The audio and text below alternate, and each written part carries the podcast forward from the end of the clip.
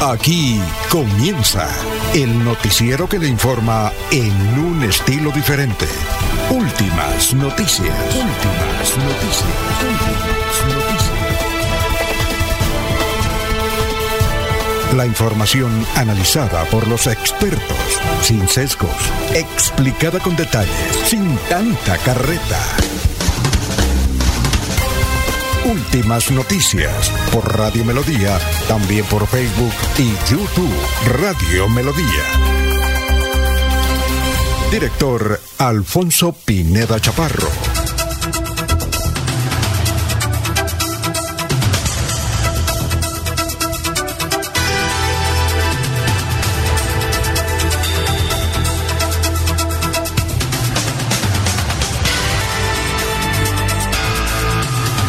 Gracias a Dios, hoy es viernes, viernes del amor, 22 de septiembre del 2023. Nos abre el micrófono Arnulfo Otero Carreño para hablar aquí por Radio Melodía 1080M. Estamos por todas las redes sociales. Muchas gracias por estar con nosotros. Son las 5 de la mañana, 4 minutos ya. Bueno, vamos con las efemérides. Un día como hoy, en 1888, se publica el primer ejemplar de la revista National Geographic. Eh, un día como hoy, en el, el 22 de septiembre de 1994, se estrena la serie de televisión Friends Amigos en Estados Unidos, la que se convertiría en una de las series más exitosas en todos los tiempos. Un día como hoy nació este gran jugador, eh, ah no, este gran beisbolista dominicano, que tiene también el nombre de un jugador, Mauricio Cabrera, está cumpliendo 30 años. Eh, un día como hoy nació Álvaro Mutis, escritor colombiano que residió en México. Falleció en el 2013, hace 10 años, y nació un día como hoy en 1923. Bueno, y está cumpliendo años nadie más ni nadie menos que José. Morales. Nació en 1913, falleció, oye, joven, muy joven, en 1978, hace 46, 45 años. Es decir, ah, no, no, no, no, no, no, no, que hace 45 años murió. Yo pensé que aquí decía que murió a los 40, no. Eh, nació en 1913 y falleció en 1978. Hoy es el Día Internacional del Mimo. Eh, un día como hoy, precisamente, falleció Marcel Marceus, mimo francés. Entonces, hoy es el Día Internacional del Mimo. Un día como hoy, en 1867, fue creada la Universidad Nacional de Colombia. Un día como mañana nació Víctor Danilo Pacheco, Pachequito, del Junior. Creo que estuvo en la Selección Colombia, mediocampista. Un día como hoy, en el 2010, murió el mono Jojoy. Tremendo operativo, ¿no? El mono Jojoy murió. Estamos en el gobierno de Uribe. Estaba terminando Uribe el mandato. Un día como hoy, eh, 1958, nació Andrea Bocelli, tenor italiano, invidente. Y un día como mañana, cumpleaños los primeros 80, su amigo Julio Iglesias. El hombre que más discos ha vendido en la historia del mundo. Tipo tan barraco. Y sigue cantando. Y sigue cantando. Bueno, eh, entonces hoy es el Día Internacional del Mimo. Bienvenidos. Laurencio Gamba está en Últimas Noticias de Radio Melodía 1080 AM.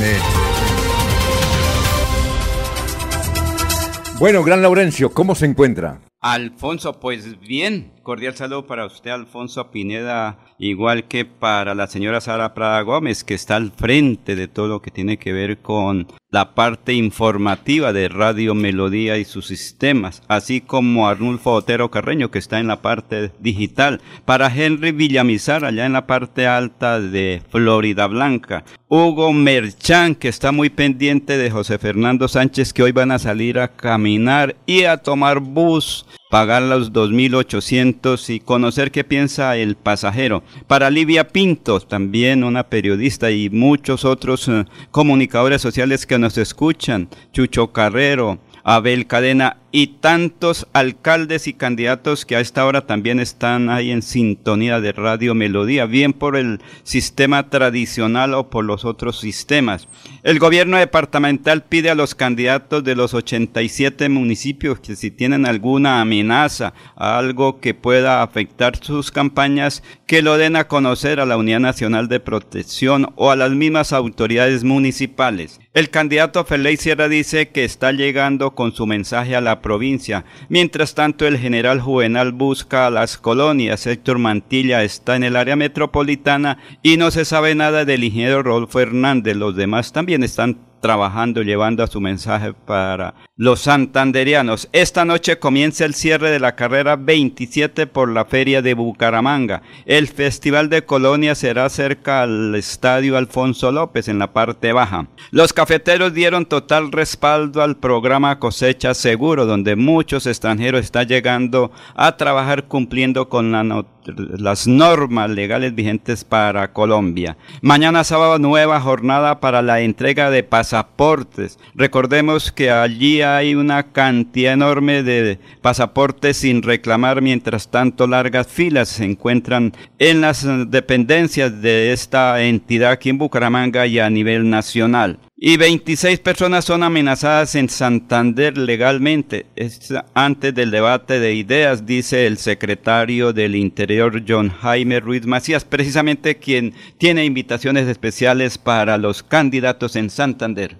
El balance que nos da nuestra fiscalía es 26 candidatos amenazados y, garantizar la seguridad a todos y cada uno de los que se encuentren participando en este certamen, que debemos eh, bajarle eh, a esos discursos de odio. No podemos eh, seguir confrontando entre las diferentes comunidades. Este llamado a todos los candidatos es a que ellos salgan a este certamen electoral con propuestas. El pueblo santanderiano y cada uno de los 87 municipios elija a, quien ellos consideren es la mejor opción para su municipio y para nuestro departamento. La fuerza pública nos da un parte de tranquilidad dentro del plan democracia. Eh, se garantiza que los 87 municipios del departamento serán cubiertos por nuestra fuerza pública en estas próximas elecciones. El gobierno de Mauricio Aguilar Hurtado se encuentra comprometido con que para este certamen electoral se garantice la seguridad y la transparencia de las elecciones que se realizarán en este próximo mes de octubre.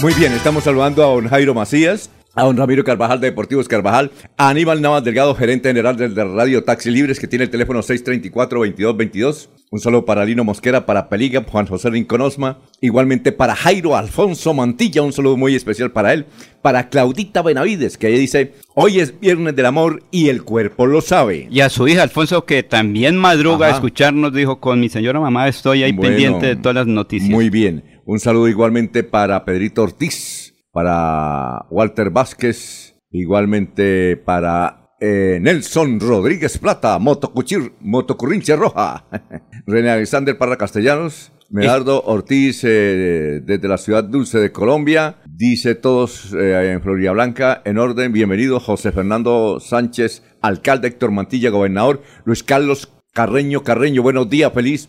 Hoy es viernes, gracias a Dios. Así es, Florida Blanca. Buenos días, Gustavo Pinilla. Un excelente día para los colegas de Radio Melodía y su gran audiencia. Bueno, hoy, hay una conferencia a las 10 de la mañana en la Cámara de Comercio eh, de una compañía colombo-mexicana establecida en Estados Unidos. Viene en una eh, coordinación con la Cámara de Comercio, la Gobernación de Santander, a dictar una conferencia a las 10 de la mañana para que vayan. La gente quiere ir a Estados Unidos y cometen el horror y el error de irse por las vías ilegales, por México. Háganlo bien. No es tan mucho. Usted se tira más plata yéndose por, por el hueco. Y el riesgo. Cambio, el, el riesgo. En cambio, si usted hace diligencias, si quiere ir a Estados Unidos, hay muchas alternativas legales, viales, que no tienen en peligro su vida. Vaya, hoy es la conferencia. Es una oportunidad única a las 10 de la mañana. Eh, en la Cámara de Comercio, en el auditorio Paulo Gómez Mogollón. Vaya, es gratis, lleguen temprano. Eh, pues los que lleguen temprano podrán sentarse, el resto la gente le toca de pie, pero esta, viene gente experta a decirle, ¿usted qué, ¿usted qué? ¿Cuál es su perfil? No, yo soy Laurencio Gamba, tengo 70 años, tengo una hija patinadora, eh, ¿ya es abogada o no? Ella es negociadora internacional. Ya, tiene y doña Julia está haciendo el noveno semestre de Derecho. Entonces le dicen, bueno, Laurencio Gamba, su esposa va a ser abogada, usted es un periodista, es un godito, ¿qué quiere? ¿Quiere ir a Estados Unidos? Sí, sí, sí. ¿Qué quiere hacer allá? ¿Este es su perfil? Ah, bueno, mire,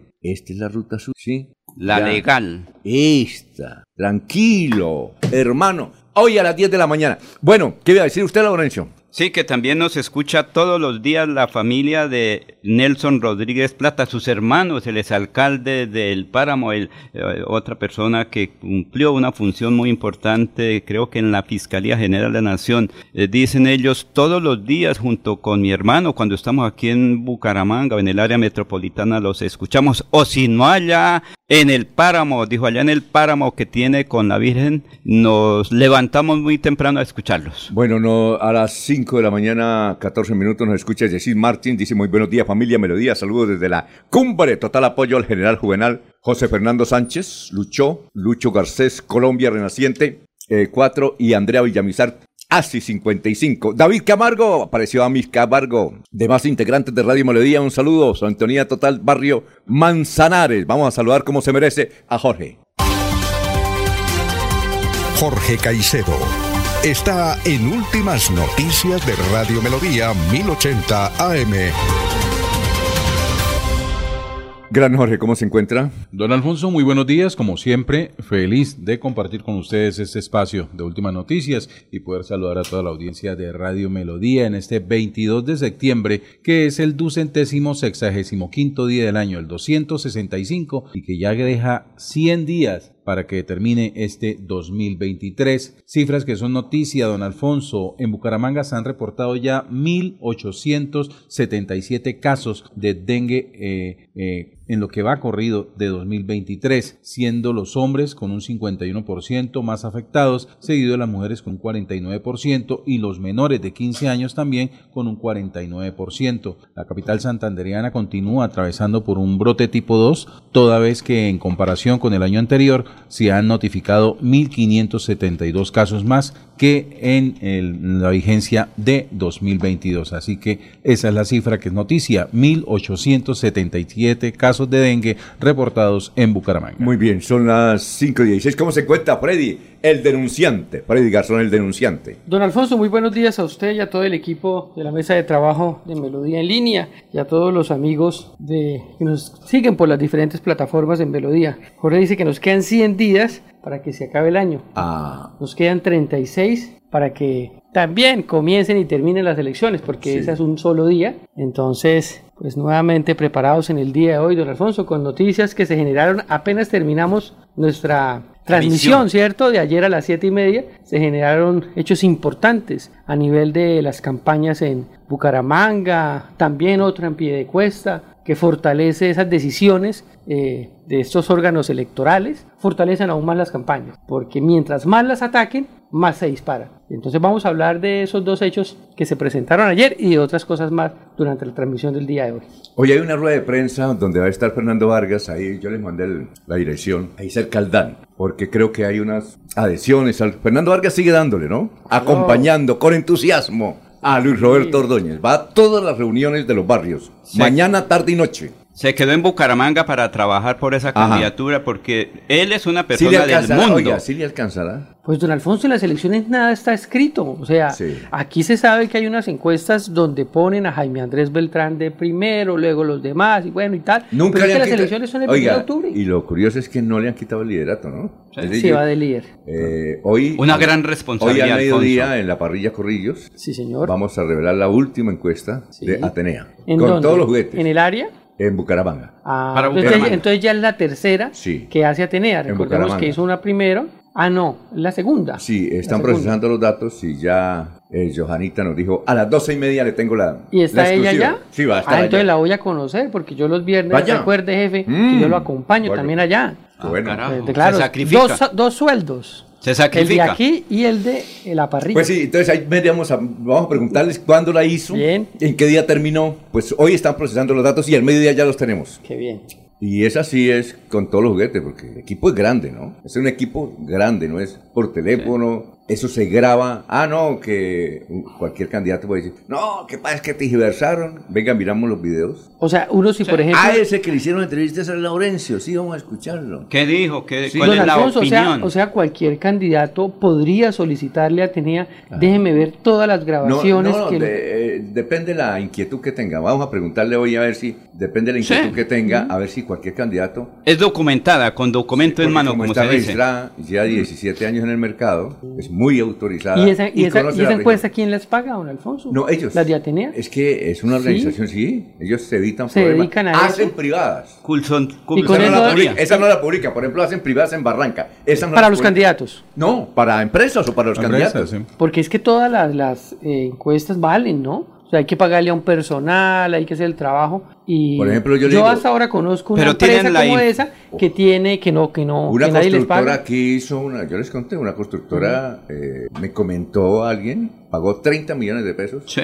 Vale, quedó 30 por cada encuesta, ¿no? 30 en. Florida, 30 en Bucaramanga, 30 en Piedecuesta, eh, porque tiene proyecto. Claro. Es que Alfonso, Y- sobre eso se, y- se hace una proyección de obras, de inversiones, entonces, independiente de quién sea el alcalde, pero sobre eso se están proyectando Sí, millonarias claro. inversiones en el área metropolitana o local. Sí, de, claro. ahí, de ahí que los buenos encuestadores sean discretos en la realización de no, sus no. ejercicios, ¿sí? Sí, Sí, ellos claro. Los, los que son muy bulliciosos, los que son muy escandalosos frente a lo que hacen, en cómo eh, manejan esas encuestas, suelen pasar malas épocas. Sí, claro. Sí, cambio, en lugar, pues, eh, aquellos que mantienen la discreción, el respeto por sus clientes, eh, la intención con la cual se realiza el trabajo, pues, obviamente entregan resultados más acertados y obvio, más Aquí continuos. en Bucaramanga había uno de apellido López, tenía en la triada la oficina. Era muy discreto, pero muy acertado. Sí.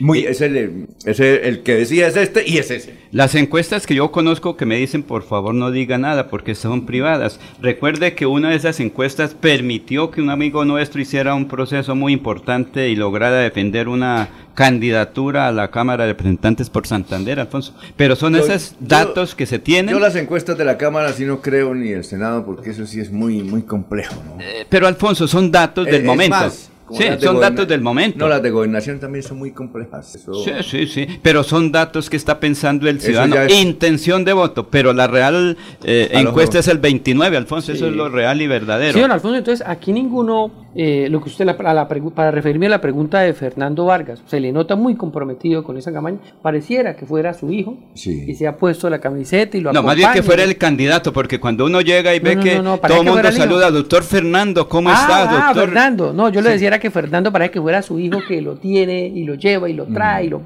No, y- es que y parece que fuera el candidato. Yo he estado varias veces Bueno. por ahí acompañando en la calle. Doctor entonces- Fernando, ¿cómo está? Que cuente con mi, mi voto. Entonces le dice, yo no soy el candidato, yo no. Sí. Yo no. Es el fulano de Sí. tal el que está aquí conmigo, que estoy trabajando. Por eso, Ah, uno hace eso con los hijos. ¿O usted no haría eso con su hijo? Echárselo a las costillas y llevarlo. Yo lo haría. Sí. Pues sí, Entonces- pero, pero recuerde que la política es una cosa, la amistad es Bueno, una cosa entonces y es, la el familia es otra. entonces es el candidato, para que Laurencio se tranquilice, es el candidato Fernando.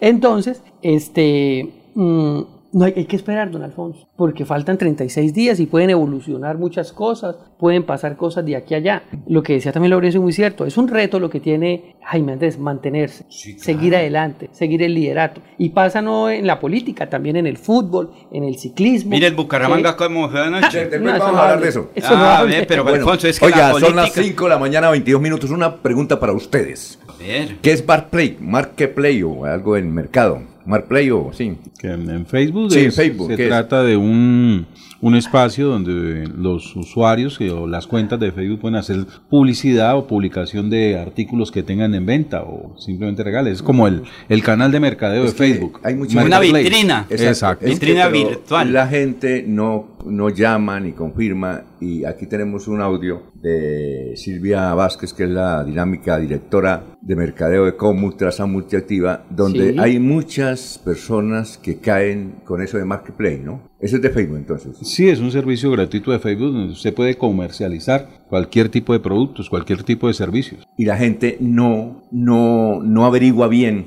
y Ah, comete errores. claro. Dice, ya di la cuota de la nevera, ¿cuál? Si usted no fue aquí. Y otros se aprovechan. Vamos y en redes si- sociales que cualquiera puede montar cualquier cosa falsa. y- Un pequeño Claro. tumbe, dicen otros. A ver si tenemos, eh, ya tenemos la, ahí tenemos a Silvia, que le hicimos una entrevista ayer precisamente, que nos quería ella aclarar eh, eh, el aspecto cuando, cuando la tengamos. Pero Alfonso, mire, Sí. eh, eh, en días pasados un amigo sacó su moto, tenía los documentos al día, entre comillas, el SWAT legal, Mm. ¿sí? Entre comillas, cuando le dijeron, muestre sus documentos, llegaron y le dijeron, señor, este documento del SWAT es eh, ilegal. Dijo, no, pero yo pagué 250 mil pesos por la moto. Dijo, señor, pero es ilegal. Dijo, no, pero ¿cómo se le ocurre? Él Venga, comenzó a, pelear cuando dijo, mire, es ilegal. ¿Dónde lo compró? Dijo, no, es que me llegó un mensaje a través de mi celular donde me daban un bonito Ah, ya. Dijo, señor, lo tumbaron, qué pena. Queda inmovilizada su moto, casi 500 mil pesos le tocó pagar por eso. Y pagar el verdadero seguro, porque el otro lo tumbaron. Y así dijeron, qué cantidad de gente que ha caído por descuentos del 10%, consignan la platica y se pierde, Alfonso. Eso, eso- esa es la situación real. Entonces, cuando tengamos ahí a Silvia, vamos a que ella va a hacer una, una advertencia para que la gente no caiga. Es que hay que tener mucho cuidado con las transacciones bancarias, compras a través de los medios electrónicos. Exactamente. A veces la gente va a Google y pone la página, eh, digamos, el banco, Ajá. para hablar X banco. Sí, Entra claro. ahí en Google y, co- y pica el primero. Y Sí, resulta claro. que ese no es el link del banco. Para eso tienen que de verdad saberlo, digitarlo bien e ingresar. Por eso es que yo no utilizo eso, porque si no yo cometo muchos errores. Entonces, Sí, el- a la las antigüita, la hace transacciones lo usted. hace es mi hija. ¿Usted va y que hace ellos fila? los hijos se conocen bien. Sí, ellos sí dicen, tenga cuidado porque mire, este no sirve, este tampoco, o este, este que nos van a robar los datos. Laurencio Ellos- tiene toda la chequera, esa, Ah, el, el Eh, talonario de che- de la Sí, chequera. toca que ese no le quitan a uno mucha plata, pero de alguna manera es más seguro. ¿sí? Sí, no, no deja de ser. Pero también mm, hay que advertir que la facilidad de las, de transacciones eh, electrónicas es fácil. Lo es virtual rápido, y el, es- el claro, dinero, se- se dinero ¿cómo se llama ahora? El, de- el dinero eh, plástico. Ahora los pagos se hacen con un reloj, ¿no, Laurencio? ¿Sí sabía eso- usted? Sí, señor. Ponen el reloj así, Sí, téngale. Es ya. que eso, mire, las personas que manejan bien, mi hija, ella dice, papá, entonces le pago ya. Le dijo, bueno, sí, señora, págame el celular. Dijo, ya está pago. Le dije, ya. Dijo, sí, señor, ya. Haga el favor, me da lo efectivo, porque me tocó allá dos coticas y listo. ¿Que quiere tal cosa? Sí, señor. Que el pago de mm, la seguridad social o la Sí, adicional. todo, todo, todo. Listo, eso es en segundos, Alfonso. Pero a uno sí llega y cuando le cuentan, hoy papá, lo tumbaron porque ese no era. Bueno, nos escucha Gustavo Pinilla, dice, las encuestas de Atenea son muy disfrazadas, desfasadas, perdón, disfrazadas, Ah, desfasadas, desfasadas, sí. Rodrigo Durán Mantilla, Pedro Julio Solano, Consejo de Floria Blanca número 5, tenemos que Sí, hay que buscarlo. Él va a venir un día de estos. Ah, pero el exalcalde, ¿no? Mm. Sí, Pedro Julio Solano, eh, su segundo apellido no Él recuerdo. está, dice, y comparto mi apoyo a José Fernando Sánchez, alcalde de Florida Blanca, Rodrigo Durán Mantilla, Juvenal Díaz, gobernador de Santander, eh, José Armando Tibamosa Valdivieso nos escucha en Valencia. España. Vamos a crecer mi Bucaramanga continuando la obra de Fernando Vargas con Luis Roberto Ordóñez. Eh, ya tenemos a, a- Entonces vamos con Silvia Vázquez, Vázquez, que ella va a hacer una aclaración con eso de Marketplace. Silvia. Buen día para todos. Sí, es muy importante que las personas que escuchan esta emisora y conocen a Comultrasan Multiactiva sepan exactamente que Comultrasan Multiactiva tiene unos puntos de venta debidamente identificados con el nombre de cada uno de los almacenes u oficinas. Si estamos hablando de las tiendas de electrodomésticos y muebles, se llaman Comultrasan Hogar. Si son materiales para la construcción, se llama Comultrasan Materiales. Igualmente, si son las oficinas de, de crédito que tenemos para microempresarios y libre inversión, se llaman Comultrasan Crediaportes. Igual, pues están nuestras IPS y las sedes de salud. Pero también es importante que la gente sepa que nosotros eh, tenemos una tienda virtual eh, oficial que es comultrasan.com.co, escrito con doble O, que tenemos unas redes sociales en Facebook, en Instagram, que ustedes las identifican con el arroba comultrasan y debidamente identificadas con nuestro nombre, logos, toda nuestra imagen corporativa. Tenemos una cuenta de YouTube y no tenemos marketplace. Sí, nosotros no tenemos marketplace.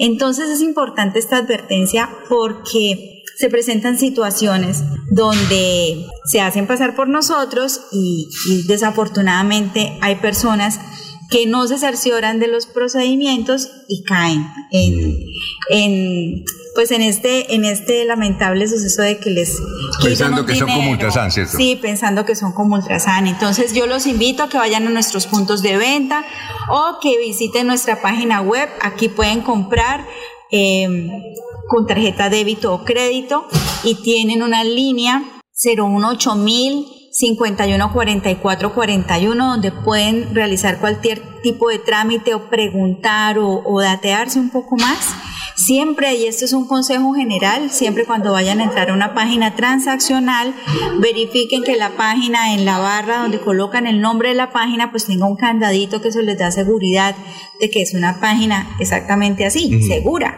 Eh, viable, que es eh, fidedigna. Entonces esa es la invitación y pues la idea es que todos estemos muy alertas porque pues hay, hay delincuencia por toda parte. ¿En qué ciudades donde está como se sucede eso?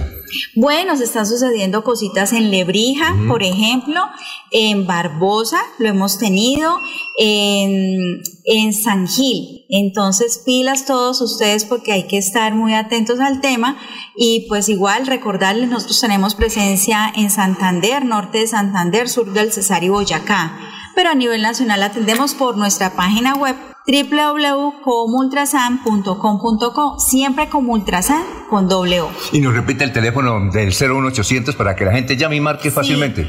Marquen fácilmente y pregunten lo que necesiten preguntar o confirmen la información que ustedes de pronto están viendo en redes sociales. Es el 018000 51 44 41. Entonces esa es la invitación, le agradezco este espacio y pues bien, siempre bienvenidos a Comultrasan Multiactivas y nuestros diferentes eh, servicios y productos que tenemos para toda la comunidad. Muy bien, gracias Silvia, muy amable. Ah, bueno, antes de ir a unos mensajes, un servicio social, conferencia para que usted aprenda cómo ganar hasta 3 millones de pesos en su celular. Conferencia gratis, calle 43, número 2913, edificio Tempo 2, piso sexto, salón de conferencias, Parque de las Palmas, sector cabecera del Llano de Bucaramanga, Santander, Colombia. Quienes quieran asistir, presentarse este martes a las 2 de la tarde, 4 de la tarde en esa dirección y preguntar por Teresa Jaramillo o llamar a este teléfono 32 141 10763. Son las 5:31. En Melodía valoramos su participación. 316-550-5022 es el WhatsApp de Melodía para que entremos en contacto. Envíenos videos o fotografías de las noticias de su comunidad y las publicaremos en nuestros medios digitales. 316-550-5022. El WhatsApp de Melodía para destacar su voz. Melodía, la que manda en sintonía. Cada día trabajamos para estar cerca de ti. Te brindamos soluciones para un mejor vivir. En Cajasal somos familia, desarrollo y bienestar.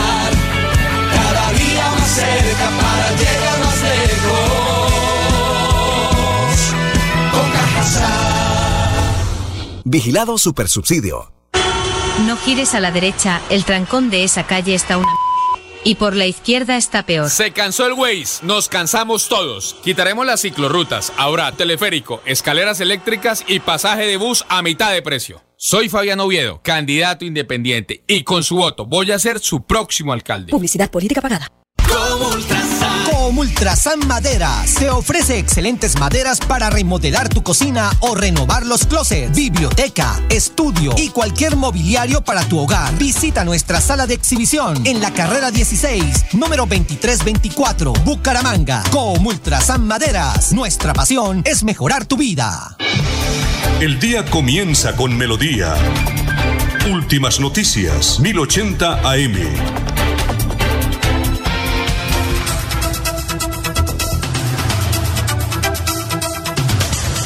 Nos escucha a esta hora en pie de cuesta Nicolás Mora, em, Nicolás Mora, mi ex comandante, el gran empresario. Saludo para usted, Nicolás Mora. Bueno, vamos con el doctor Luis José Arevalo, que está esperando. Hoy es Viernes del Amor y el cuerpo lo sabe, como dice Claudita Benavides. A ver, doctor Luis José Arevalo, muy buenos días. Muy buenos días, estimados oyentes y periodistas del noticiero Últimas Noticias de Radio Melodía. Feliz Viernes del Amor para todos. Y hoy Viernes del Amor, esta hermosa reflexión en una entrevista que le hicieron a el jugador de fútbol Cristiano Ronaldo. Un periodista le preguntó, ¿por qué tu madre vive aún contigo? ¿Por qué no le construyes una casa? Cristiano Ronaldo contestó, mi madre me crió sacrificando su vida por mí. Ella dormía con hambre para que por la noche yo pudiera comer. No teníamos dinero para nada. Ella trabajaba siete días a la semana y por la noche limpiaba casas para comprar mis primeros tenis de fútbol para que yo pudiera ser jugador. Todo mi éxito está dedicado a ella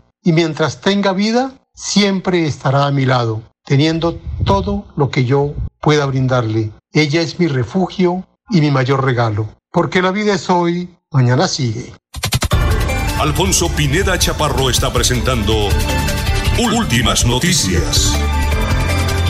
Resumen de melodía que es transmitido por la cadena internacional de emisoras Visión Celestial Radio. Está capturado el muchacho de 28 años de edad que mató a su propia madre en un grave hecho de intolerancia ayer en el barrio La Concordia de Bucaramanga. La mujer de ocupación chef estaba sola con su hijo Pablo Julián Lozano Pinto de 28 años de edad. Allegados a la familia manifestaron que buscaba que él saliera del mundo de la drogadicción, tarea que no fue posible y que por el contrario, llevado por las sustancias alucinógenas mató a su mamá. Ella trabajó en un puesto de venta de jugos en la Concordia. Era una excelente vecina, siempre sonriente y se le veía mucho amor por sus hijos, pero cosas de la vida, uno de ellos la mató, señaló una vecina. En el viaducto García Cadena de la autopista Bucaramanga, Florida Blanca, un joven estuvo a punto de lanzarse para quitarse la vida, pero un grupo de personas evitó el hecho. Los cuerpos de bomberos de tres municipios intentan controlar un incendio forestal en el municipio de Los Santos lleva ya 12 horas. Bucaramanga se convirtió en el epicentro del arte urbano gráfico con la segunda edición del festival Pinta la Bonita.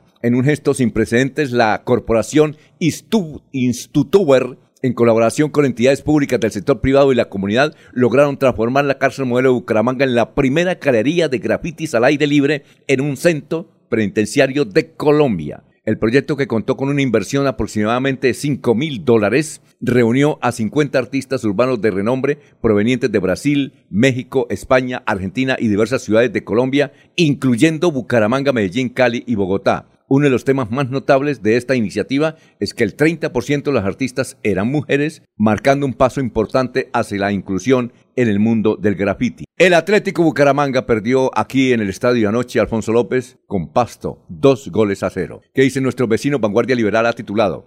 Luego de la derrota ante Deportivo Pasto por 2-0, Alexis Márquez, director técnico de Atlético Bucaramanga, habló en rueda de prensa y confirmó que sigue al frente del equipo, pese de completar cinco partidos sin ganar. El diario El Tiempo.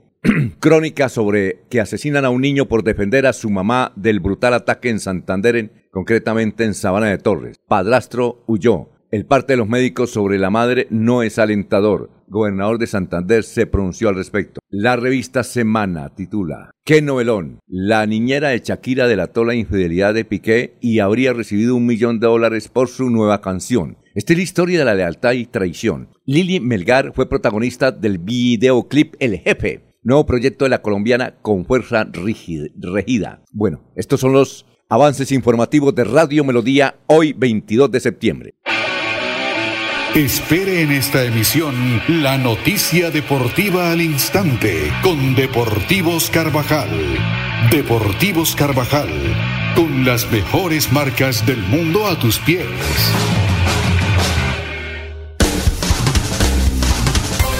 Se va la noche y llega últimas noticias. Todos los días, desde las 5 de la mañana, empezar el día bien informado y con entusiasmo.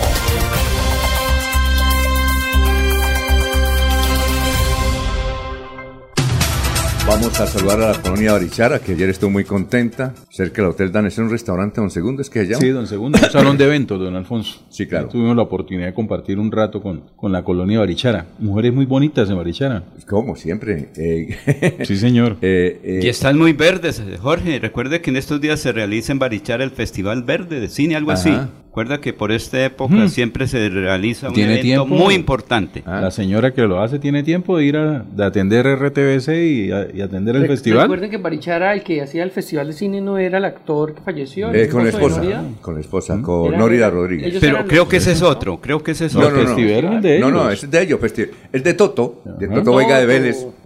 Toto, Vega Vélez y Nórida. Ella, que ella ahora está en la dirección de RTBC. Claro. Entonces, ¿será que tiene tiempo? Iban a hacer, hacer un homenaje a todo. Pero creo que el candidato a la, a la alcaldía Guillermo González parece que va a ser, aunque yo tengo un pariente ahí que se llama Milton Chaparro, que está mi candidato. Me dicen, no, es Milton, ayuda. Juega doble, con cara y sello, Alfonso. Lleva cinco avales el señor Guillermo González. Sí, claro. Y ayer logró reunir cerca, poco más, es que el de 200 personas en ese, en ese es que el principal aval lo tiene Israel Legón, que es el amo y señor de la las elecciones allá hace 15 años. En Barichara. ¿En Barichara? Y yo creo que dentro del programa de gobierno de cada uno de los candidatos de Barichara juega un papel importante el turismo. ¿cierto? Claro, por supuesto. Mejorar, porque allá hay buen Claro. turismo, mejorar. No, sí, del turismo. Allá vive mucha Buena atención, porque. Alfonso la- Andrés Cepeda, por ejemplo, el gran cantante, a veces me lo encuentro en Barichara, claro, él vive allá. Claro que obviamente la pasa por todo el mundo. eh, O sea, tiene residencia ahí en Barichara. Sí. Casa de descanso. Sí. Pero Alfonso, el problema de Barichara es que se estaba dolarizando,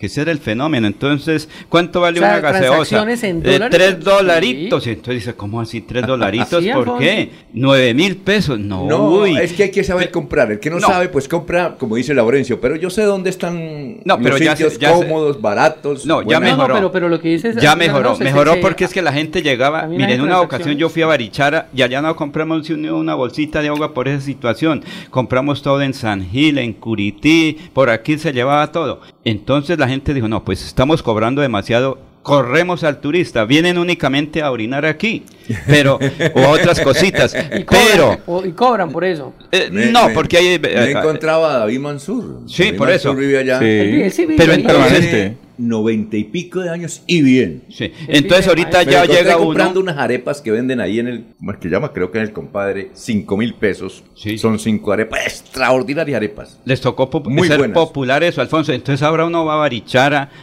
y ya tiene las cosas. eh, el desayuno a 10 mil, 12 mil, No, es que 15 toca mil. Porque era que antes llegaba, Es que toca, se pedía. Toca se pedía. estudiar, como No, no, dice Ulises, eh, hay que estudiar. Pero Alfonso, es que la gente abusaba. Se pedía y cuando la cuenta, es que mire, los desayunos valen a 30 mil, Ah. 100 mil masiva y tal cosita. Entonces son 300 Y la mil. propina.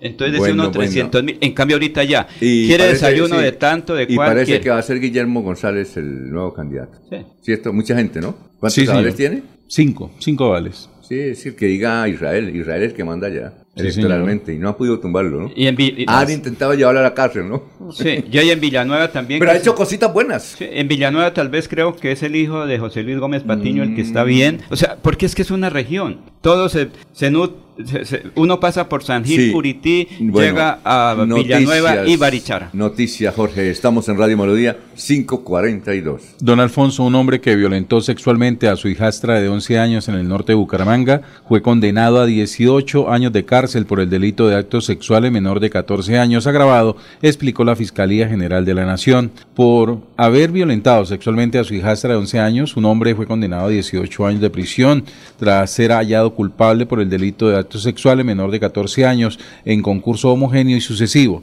Los hechos se presentaron en el norte de Bucaramanga en el año 2017, cuando la menor tenía 11 años y compartía vivienda con el hoy condenado, dijo la directora seccional de Fiscalía de Santander, Marisol Ramírez Rodríguez. La menor, que fue abusada en varias ocasiones, intentó obtener ayuda de su madre, pero al no contar con un apoyo debido, debió contarle lo que estaba sucediendo a otro familiar, quien fue quien, final, el, quien finalmente logró colocar la denuncia. El hombre se aprovechó de la cercanía que tenía con la menor, ya que era compañero sentimental de su madre.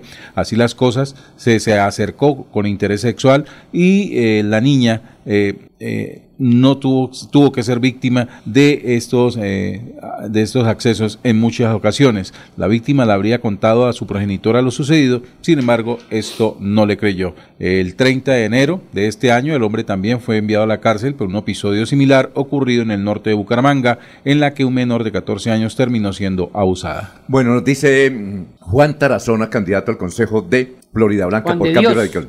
Juan, Ah. no, no, Juan, no. Sí, este, sí. No, no, este no, no, no, no. ¿Es otro?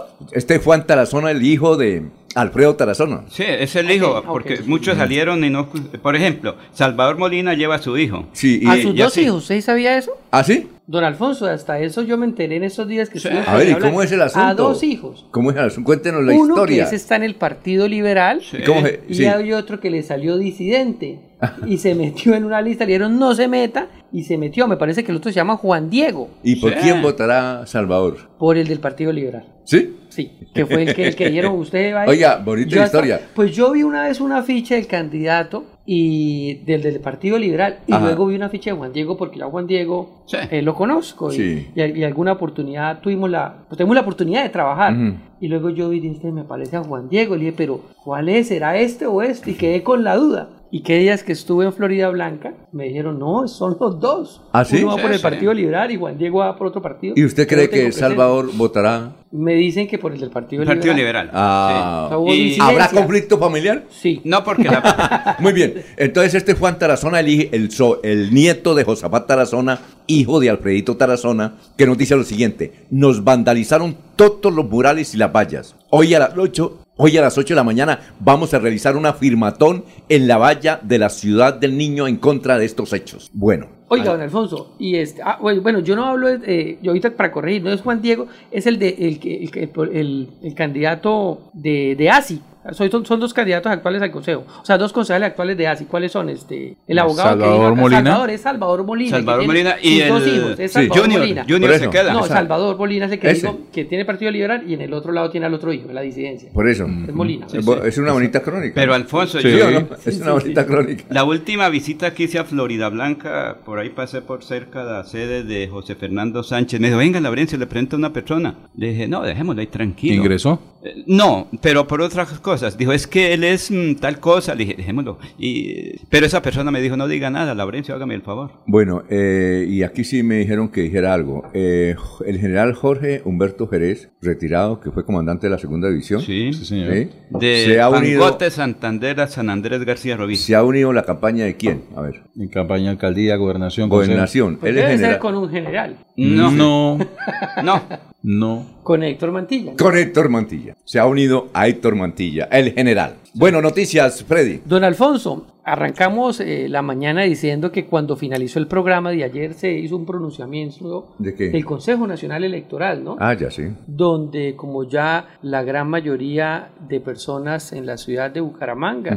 y en este caso también de Piedecuesta, el Consejo Nacional Electoral negó la solicitud de revocatoria para Bucaramanga de Jaime Andrés Beltrán y en Piedecuesta para Jorge Navas, Sí. que habían sido, eh, le han puesto esa acción ante el Consejo Nacional Electoral, pues ellos salieron adelante porque el fallo ratificó que su inscripción estaba bien hecha, entonces pues sin lugar a dudas continúan en su campaña ratificando que su campaña es válida y aquí también habría que comentar, don Alfonso, para el caso, por ejemplo, de la ciudad de Bucaramanga, todavía los contradictores siguen eh, creando pánico con la inscripción. No, ya quedó ratificada. O sea, ¿qué están esperando? ¿Que venga la Corte Celestial a ratificar? Ya, aquí lo que hay que seguir adelante con argumentos de debate, porque Jaime Andrés le ratifica el Consejo Nacional. Entonces no creen pánico, no creen terrorismo y sigan trabajando con propuestas. E igual como lo decíamos al principio, eh, la campaña es hasta el 29 de octubre, las elecciones. Pues La verdadera. Sí, señor. encuesta. Pero Alfonso, es que mire,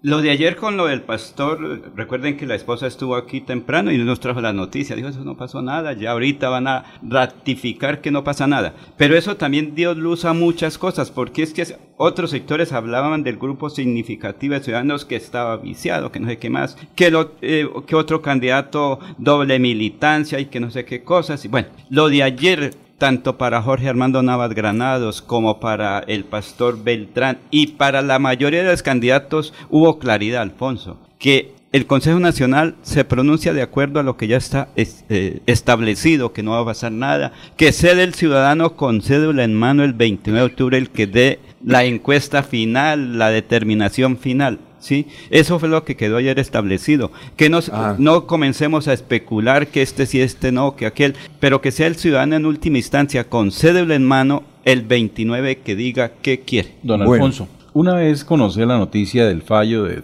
del Consejo Nacional Electoral con respecto a la situación de los 1.200 avales del, del Partido Colombia Justa y Libres, en las demás campañas a la alcaldía de Bucaramanga se presentaron movimientos eh, urgentes, eh, reuniones de última hora para ajustar estrategias, eh, hacer llamadas, nuevas consultas. Y lo que es cierto es que muchos candidatos de aquellos que no suben más del 1, 2, 3, 5% en las encuestas, Llegaron al techo. ya comenzaron a mirar la manera de hacer puentes de acercamiento con otros candidatos y es muy probable que en la próxima semana, este fin de semana que comience, ya la próxima, se den nuevos an- anuncios de alianzas entre uno y otros candidatos a fin de fortalecer su participación frente a las elecciones del próximo 29 de octubre. Eh, lo de lo del el fallo a favor de Jaime Andrés Beltrán define muchas cosas y sabe y ya reduce mucho más las posibilidades de poder llegar a, a un buen resultado en octubre 29. Entonces, mm, se acercan alianzas, anuncios para este fin de semana, los primeros días de la próxima y eh, lo que se dijo, un, un, un reajuste en las estrategias y en la presentación de los candidatos. Hablemos ahorita, un momentico, Laurencio. Hablemos ahorita de cómo se podría, quién se podría retirar y a dónde se podría ir. Pero vamos con esta noticia antes de ir a unos mensajes. Un momentico, Laurencio. ¿Qué es ahí, quietico? Bien. Es que en Girón hoy hay un, una, una cena esta noche entre una ex candidata o entre una candidata a la alcaldía de Girón. No voy a, no vaya a decir el nombre. ¿Y usted le dice que se quede porque quieto? me, di- ¿Y usted porque me que dijeron que no diera el nombre. Y usted le dice que quede quieto en Alfonso con esa noticia. Así, quédese quieto. es que me dijeron, yo eh, sí, estoy utilizando negativamente la filosofía de Laurencio es de dar la noticia pero no darla completa. Entonces me toca así. Me dijeron, no dé el nombre de la candidata a la alcaldía Allá de son Girón. dos candidatas. No, no. el- no del nombre de la candidata a la alcaldía de Girón, yo no voy a no el nombre, que se va a reunir con William Mantilla y es posible que hoy se consolide la unión. Son las 5.51. No somos bravos, somos fronteros, rebeldes como los comuneros. Somos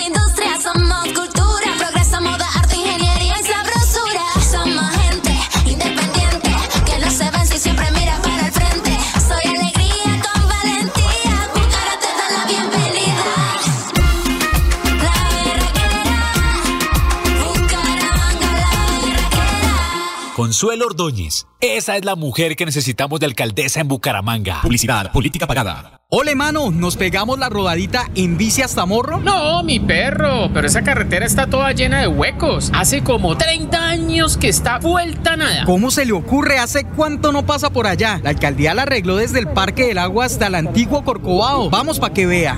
Oiga, esto quedó excelente. Así aguantan venir todos los días. Obvio, ahora sí no tiene excusas. Definitivamente, cuando se invierten bien los impuestos, se nota. Alcaldía de Bucaramanga. Gobernar es hacer. Llegó el momento del cambio, nuevas ideas también. Lo que tanto buscamos, por fin se va a poder. Con Juan Tarazona, el cambio es ahora. Por Florida Blanca, el pueblo se levanta. Este 29 de octubre, vota por Juan Tarazona, número uno en el tarjetón.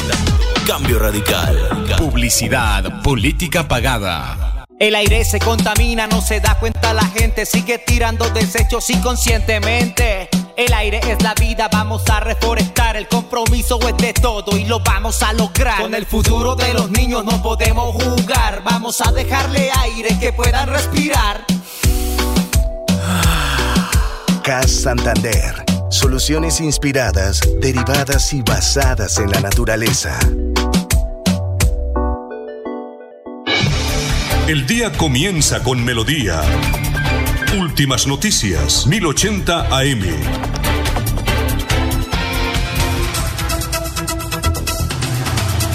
Vamos con el historiador Carlos Augusto González con la historia de hoy. La noticia de hace 50 y hace 25 años en Santander. Carlos. Buen día a los oyentes. Esta fue la noticia más relata en nuestro departamento de 50 años. Una vistosa ceremonia realizada en el patio de armas de la Quinta Brigada sirvió en la mañana de ayer para presentar a la ciudadanía el nuevo batallón Bogotá, que ha reemplazado en Bucaramanga al Ricaurte, unidad operativa trasladada al Magdalena Medio y también para imponer condecoraciones semanales de la Presidencia de la República a personal militar. El senador Augusto Espinosa Valderrama anunció un auxilio de 250 mil pesos con destino a la Casa del Mendigo, otro de 100 mil pesos para sostenimiento del Centro de Lucha contra las Drogas Alucinógenas y 200 mil pesos para la Corporación Instituto Caldas. Y hace 25 años fue noticia lo siguiente. Apenas un poco más de un mes le duró el vuelo a Albeiro el Palomo Usuriaga en el Atlético Bucaramanga. El equipo decidió cancelar su contrato debido a sus frecuentes ausencias para atender sus problemas judiciales. El representante de la Cámara, Gerardo Tamayo, fue liberado ayer por el EPL junto con tres personas más en el corregimiento de Santa Cruz de la Colina, perteneciente a Matanza. Sin embargo, se abstuvo de liberar a su sobrino Darío Tamayo. Cordial despedida a todos. Eso del Palomo hace 25 años justamente, pues casi todas las noches hacía una rumba aquí en Bucaramanga, en la ciudadela real de Minas, donde vivía, vallenata. Por eso lo sacaron al palomito, pero buena gente. Luego después murió, ¿no? ¿Lo Sí, mataron? lo mataron. Sí, señor. Alfonso, que hace 50 años eh, un cambio en la quinta brigada, batallón Bogotá, porque el Ricardo era trasladado para el Magdalena Medio, para la seguridad en el río y particularmente en Barranca Bermeja, ahora distrito especial. Y lo mismo que esos pequeños, pero para la época eran grandes aportes, 250 mil pesos que el entonces dirigente liberal de la Confederación, creo que para la época, Sí. o todavía no, Augusto Espinosa Valderrama, 100 mil pesitos también, que eso era mucha plata, 200 mil pesos, ahorita apenas alcanza por ahí para tres tinticos, pero y hace 25 años, eh, Gerardo Tamayo, recordemos Sí, que su de- hijo ahora es candidato a la alcaldía de Eh, Bucaramanga. Diego, Diego. Y hace 25 años era liberado, pero dejaban a un familiar allá para tenerlo secuestrado. Eso era lo que hace 25 Bueno, años. dice Carlos Alfaro a las 5.56. En la decisión del Consejo Nacional Electoral con relación al partido Colombia Justa y Libre de Jaime Andrés, nadie, ni siquiera los periodistas, ustedes, han dicho en qué se basó esa decisión. ¿Cuál se va- ¿Y cuál es? Claro, porque es que el doctor Alfaro es el jurídico, es la persona que nos derecho. debe dar esas luces, ¿no? Pero a nosotros ya- nos faltaron 10 semestres y la judicatura para ser abogados. Pero eso ya no es noticia, la noticia es No, que- no, no, pero tocaría Ya no es- preguntarle- ya no es- Pero viene- ya pero- no- pero no, no volvamos a rumiar, porque eso ya es una noticia Se vieja. volvió nacional y todo. la No, noticia. ya, ya, la noticia Era es la- que él es... se es esperaba, como tal, se esperaba. Es candidato Ah, y... los con todos los- coletajes que va a tener ahora esa, esa Bueno, decisión. ¿no? ahora, usted, eh, Jorge, decía que po- quienes podrían renunciar, por ejemplo, o unirse en Bucaramanga. Pero don Alfonso, antes de eso, Sí. había otros candidatos y candidata, sobre todo candidata, que creo yo que le tenían prendida una velita santo de Todos. la devoción de ellos. Todos. Claro. Para que el fallo saliera en contra de Jaime Andrés. Sí. Eso, Todos. O, o- o digamos Todos, porque claro, todos maneras- porque algunos de una campaña para que se cayera y seguir adelante. Pero en, en- otra campaña era para que se cayera, para que le levantara la mano. Ah. Porque si queda revocada su inscripción, él tendría que tomar una decisión política y no apartarse como Sí. eh, aquel candidato que se dijo que se iba a ver ballenas. Bueno, Jorge, Entonces, eh, eh, en esa campaña te han prendido una velita, era para que se cayera y le levantaran la mano. Jorge, ¿quiénes podrían renunciar o quiénes podrían unirse? Yo Sí. le doy a mi concepto, es un concepto. En Bucaramanga. No, en Bucaramanga creo que se podría venir la, mm, una, Adhesión. una adhesión por los lados de Diego Tamayo. ¿A quién? ¿A, a Jaime Mm. Andrés? No creo, no. No, no, no creo. Son muy allegados a otra parte, a un gobernador que en paz descanse. Bueno, Consuelo Ordóñez eh, podría unirse ¿Puedo decir con- una cosa? A ver, diga. Yo creo que Diego Tamayo, eh, si no continúa su campaña, terminaría con Jaime Andrés Beltrán. ¿Sí? No, Horacio Serpa Uribe. a ver, ha- hagamos apuestas como cuando No, no, juega. Colombia. Horacio Serpa. Él manifestó, eh, eh, las últimas manifestaciones de Diego Tamaño eh, con relación al alcalde de Bucaramanga, eh, las centró en una frase, eh, no será por cuenta mía que llegue un alcalde petrista a la Ah, ciudad. sí. Sí, bueno. Y, Sí. o sea, y esa decisión, o sea, esa, esa, esa misiva, la, la banda en que si eh, la responsabilidad, pues si su presencia en la grilla de candidatos eh, puede llevar a que ahí llegue un alcalde petrista a Bucaramanga, él estaría dispuesto a hacerse a un lado para que eso no suceda. Como todo, mm, todos hablan bien de Consuelo, ¿sí? Ella podría estar, por ejemplo, con Luis Roberto Ordóñez. Una unidad. Sí, se, se unan, ¿no? Uno de los dos sería candidato. Pero ¿quién declina? Pero no es que es la mejor hoja de vida que está ahí. ¿Quién declina? Dicen. Es el lío, ¿quién va a declinar? ¿Quién Yo no veo a ninguno de ellos dos declinando. La señora Luis Consuelo Roberto, Ordóñez. eh, Luis Fabiano- Roberto Ordóñez consiguió un padrino para no renunciar. Sí. Sí, no, eso sí. Eh, Fabián Oviedo también es un, un actuante muy importante en la encuesta, le va bien en la Yo encuesta. creo que Fabián Oviedo tampoco va a declinar. ¿No? No. Ah, ya. E- Esos tres yo creo que no declinan, don No, ni Consuelo. Ni Horacio José Serpa. No, Horacio creo que no.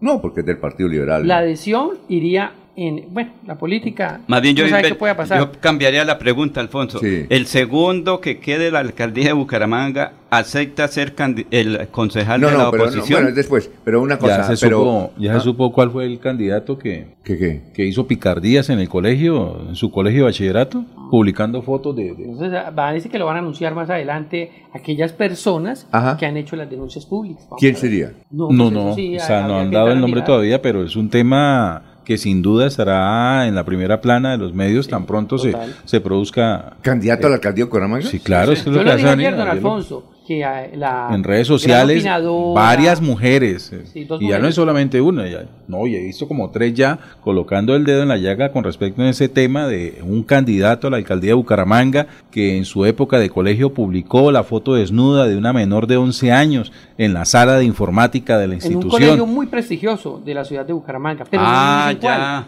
ya sé. No nos ya dicen cuál sé. prestigioso colegio. ¿Por Ni qué es cuál que- prestigioso candidato. ¿Por qué eso cuando uno es el candidato, don Alfonso, le esculcan hasta cuando usted Sí, estaba señor. en la guardería? no eso sí sí se Víctima llegó a orinar en la piscina del colegio Pero don Alfonso, retomemos el tema de las unidades. A ver, ¿quién más? ¿Qué? Pero, a ver, dígame usted. Yo pensaría que en esas unidades puede entrar el candidato de Chucho Limonada, puede entrar el candidato Figueroa, el candidato Ludwig Mantilla, el candidato Manuel Parada, eh, el candidato eh, Diego Tamayo. yo no creo que Manuel Parada se retire No, ¿No? no, se ya ganó Él ya es bien. ganador Entonces ninguno va a renunciar. No, ¿Por Alfonso, yo creo que ah, se están analizando. Pero una cosa, pero si se unen, ¿eso provoca que se acerquen a Jaime Andrés o no? No. Sí, señor. Mire, Alfonso, la Yo estrategia no. política viene aquí. Mecánica electoral para el 29. Yo puedo tener tres votos y tres de otro son tres, seis. No, pero en, ma- materia política son tres voticos. Pero esos tres votos dicen, como este ya llegó al techo, sirven. Y son votos útiles. Luego dicen el voto ganador. hace Entonces, ocho años, ¿sí? hace ocho años, si eh, Albernia se hubiera unido a Carlos Ibáñez, Ganan. Eh, el alcalde era otro. sí, claro, el Sí, alcalde pero era Es que había normal. menos candidatos ahorita con esa gran cantidad de Eh, candidatos. eh, Carlos Ibáñez sacó 70 mil. Sí. el Y- caudal de Figueroa para dónde iría Venga, venga, Carlos Ibáñez sacó 70 mil y Albernia 50 mil, 120 mil votos. Sí, sí, por Y eso. Y Rodolfo sacó 76. Por eso. Alfonso, es que cada... O sea, claro, la- en la política no se donan, no se transfieren, Bueno. no se endosan. Es el candidato el que tiene que Bueno, ganar los por eso, votos. entonces, Pero hay, yo sé que hay muchas, hay muchas conversaciones, yo, los candidatos, Conozco muchas perdón, conversaciones. los candidatos, sobre todo a la gobernación, deberían unirse, porque no se les mete un tercero. Son las 6 y 7. 6 y 2. 6 y 2. Aquí Bucaramanga, la bella capital de Santander. Transmite Radio Melodía, Estación Colombiana, HJMH, 1080 kilociclos, 10.000 vatios de potencia en antena, para todo el oriente colombiano. Cadena Melodía, la radio líder de Colombia. Los invitamos a sintonizar el programa Curación Natural del médico especializado en medicina alternativa y complementaria, doctor Ricardo González Parra, de lunes a sábado a las 7 y 30 de la mañana, con la orientación profesional para todo tipo de enfermedades, tratamientos con medicamentos biológicos naturales, sin químicos. Llame y agende su cita médica sin costo al 313-392-2623, 313-392-2623. Amigos, soy Mauricio Mejía, diputado a la Asamblea del Departamento de Santander. He tomado la decisión de inscribir mi candidatura nuevamente por el partido Cambio Radical y con el número 66. He venido desempeñando este cargo por la confianza que muchos de ustedes me brindaron en el 2019 para que durante el 2020 al 2023 estuviese al frente de las responsabilidades de un diputado a la Asamblea. No los he defraudado, he hecho un trabajo muy importante. He mostrado resultados en los municipios y en el departamento. Gracias por el apoyo y gracias por permitirme representarlos desde esta corporación tan importante. Mejía es la vía hacia un Santander mejor. Publicidad política pagada. En materiales para la construcción como Ultrasan. Remodela tus espacios y comienza a disfrutar de los mejores ambientes. Comprando pinturas, grifería, pisos y paredes, porcelana sanitaria, tuberías y muchos productos más. Te esperamos en nuestra tienda de Bucaramanga, calle 73, número 41W56, bodega 26. Materiales como Ultrasan. Vigilado Super Solidaria.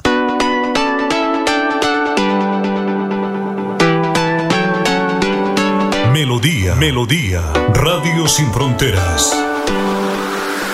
Escúchenos en cualquier lugar del mundo. Melodíaenlínea.com es nuestra página web.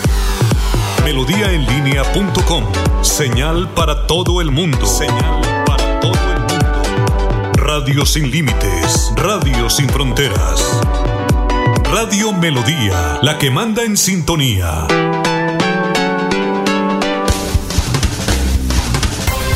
Se va la noche y llega últimas noticias.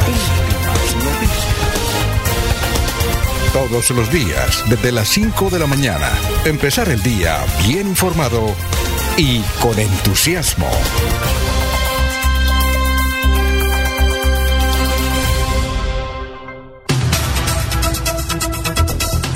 Ya son las 6 de la mañana, 5 minutos. Conferencia para que usted aprenda cómo ganar hasta 3 millones de pesos con su celular. Conferencia gratis, calle 43, 29, 13, edificio Tempo 2, piso sexto.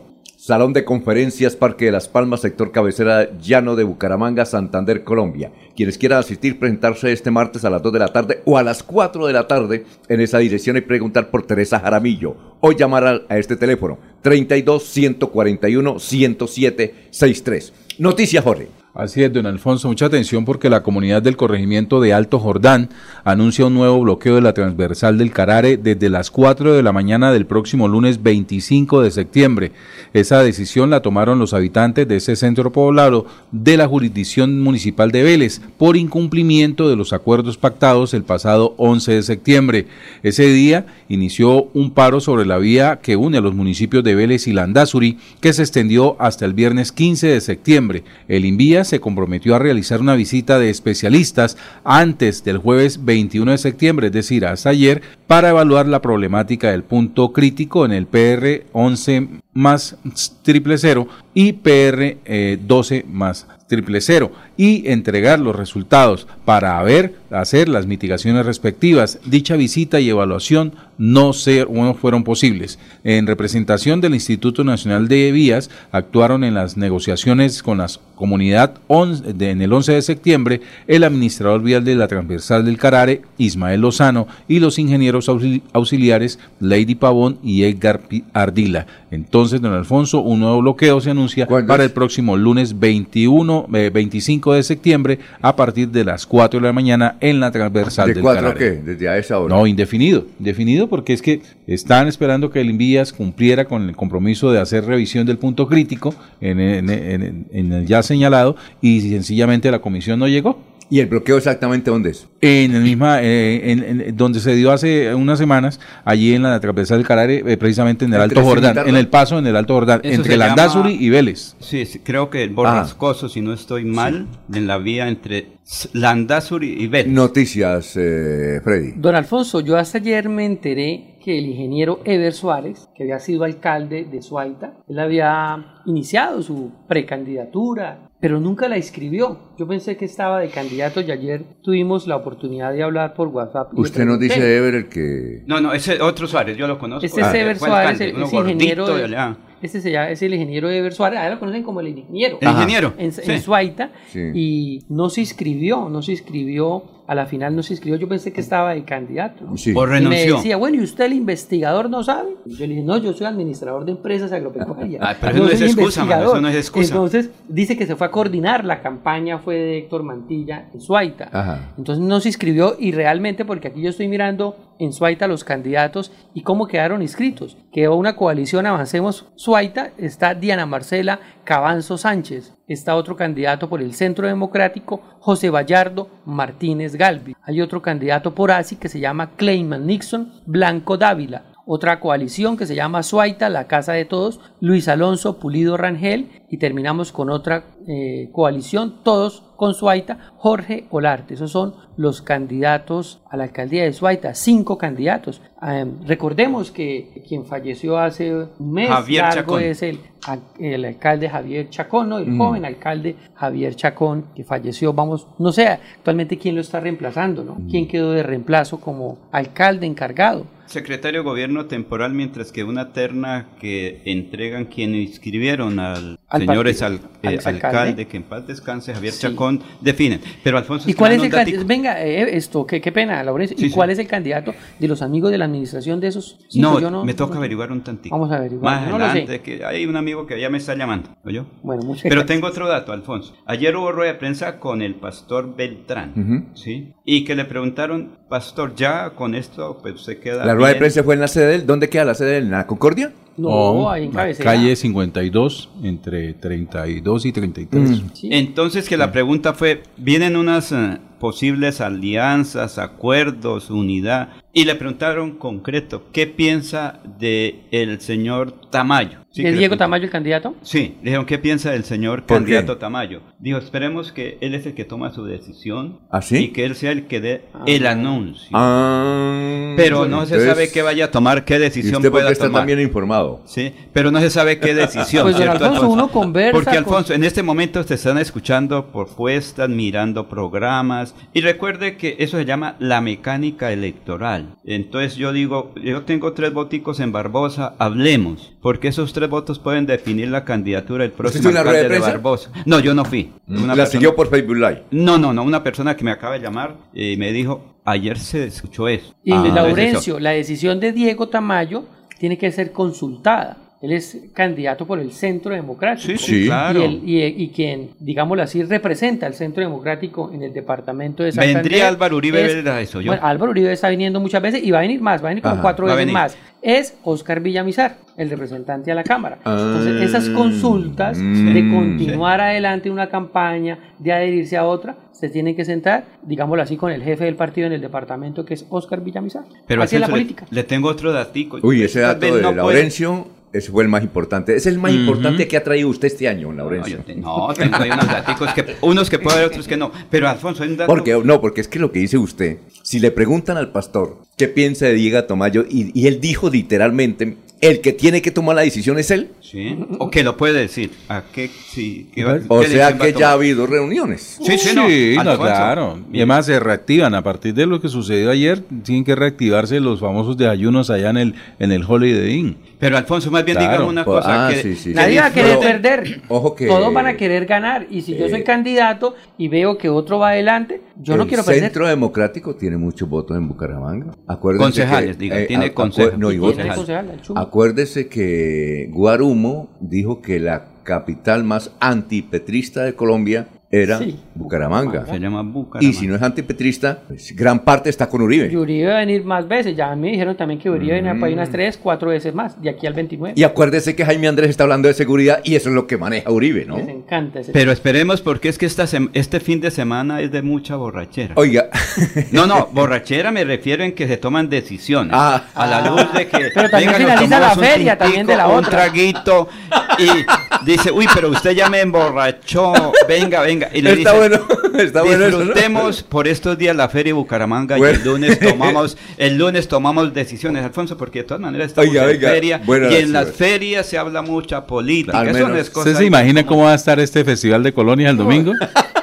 O- Oiga, sí. Claro. o el, Eh, el sábado en la ay, mañana en la tarde en la 27, eso es todos los candidatos. No, No, venga no, para acá. no, el domingo. Colonia en el estadio. No, Claro. porque mañana es el desfile en la tarde de, el de Del la clásico y cultura, antiguo es el de- cultura política, cultura deportiva, fisicultura, van a estar Y- y todos los festi- con- eh, las carrozas también. Por eso, mañana en ¿Cómo la es tarde. ese? El de las el, el Festival de la Cultura por la 27, De por disfraces. Oiga, eh, una cosa, eh, Freddy y Jorge y Laurencio, ¿dónde están los Albernia en esta campaña? Yo- ojo que ellos tuvieron 50 mil votos hace 8 años. están ¿no? repartidos. Pero sí los han Porque Giancarlo no cultivado. fue candidato. ¿Cómo? Que Giancarlo no fue candidato, no quiso serlo. ¿Y, pero tiene un y los cultivaron? ¿Los No, cultivaron no, no, no, los- esos 50 mil votos de hace, 50 de hace 8 años, ¿dónde están? No, pero Pero hace ya se perdieron. años. Bueno, supongamos que sean 10, ¿o no? Sí, definen, definen de Sí, la mecánica electoral. ¿Dónde están? Ahorita se llama mecánica electoral. ¿Dónde están? Hágame el favor, algún oyente. Esos votos se consiguen ahí en la O algún 33 oyente, entre Quebrada a ver, Seca y, oyente. y- y Escríbanle calle a Freddy, 33. a Jorge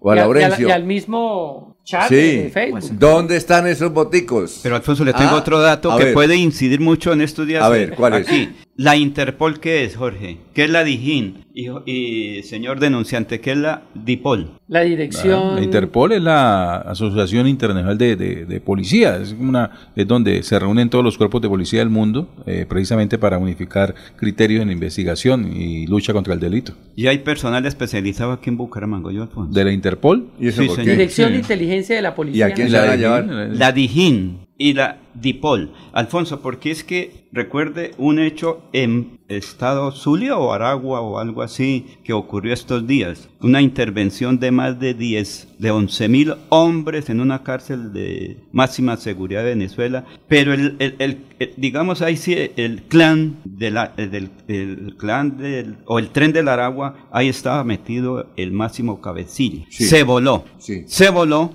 y no sabe dónde está, si se fue para Ecuador o está en Colombia. Por eso aquí en el área metropolitana hay personal especializado. Eso es de alta, eso se llama de seguridad nacional. Buscando el cabecilla del tren de Aragua. Ah, pensé Sí. que tenía que ver con política, como estamos hablando Pero de política. es que eso, no, pero ¿por qué? Porque Más es de uno que- se asustó.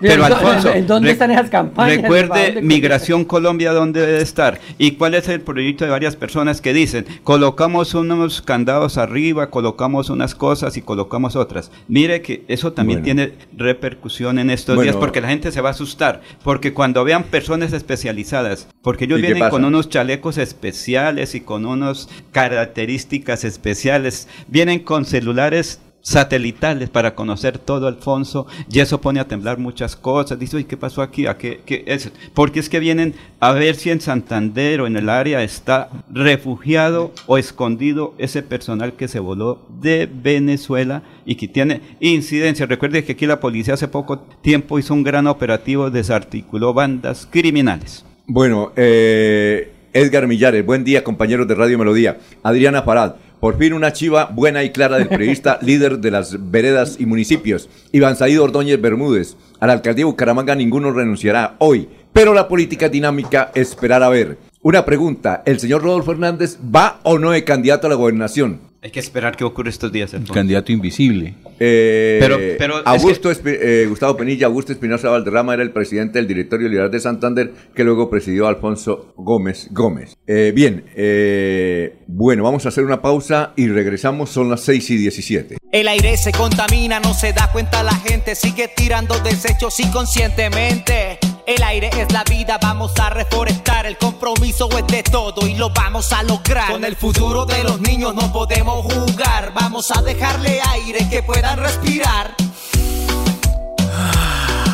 CAS Santander. Soluciones inspiradas, derivadas y basadas en la naturaleza. No gires a la derecha, el trancón de esa calle está una... Y por la izquierda está peor. Se cansó el Waze, nos cansamos todos. Quitaremos las ciclorrutas, ahora teleférico, escaleras eléctricas y pasaje de bus a mitad de precio. Soy Fabián Oviedo, candidato independiente, y con su voto voy a ser su próximo alcalde. Publicidad política pagada. Están escuchando Últimas Noticias por Radio Melodía, la que manda en sintonía.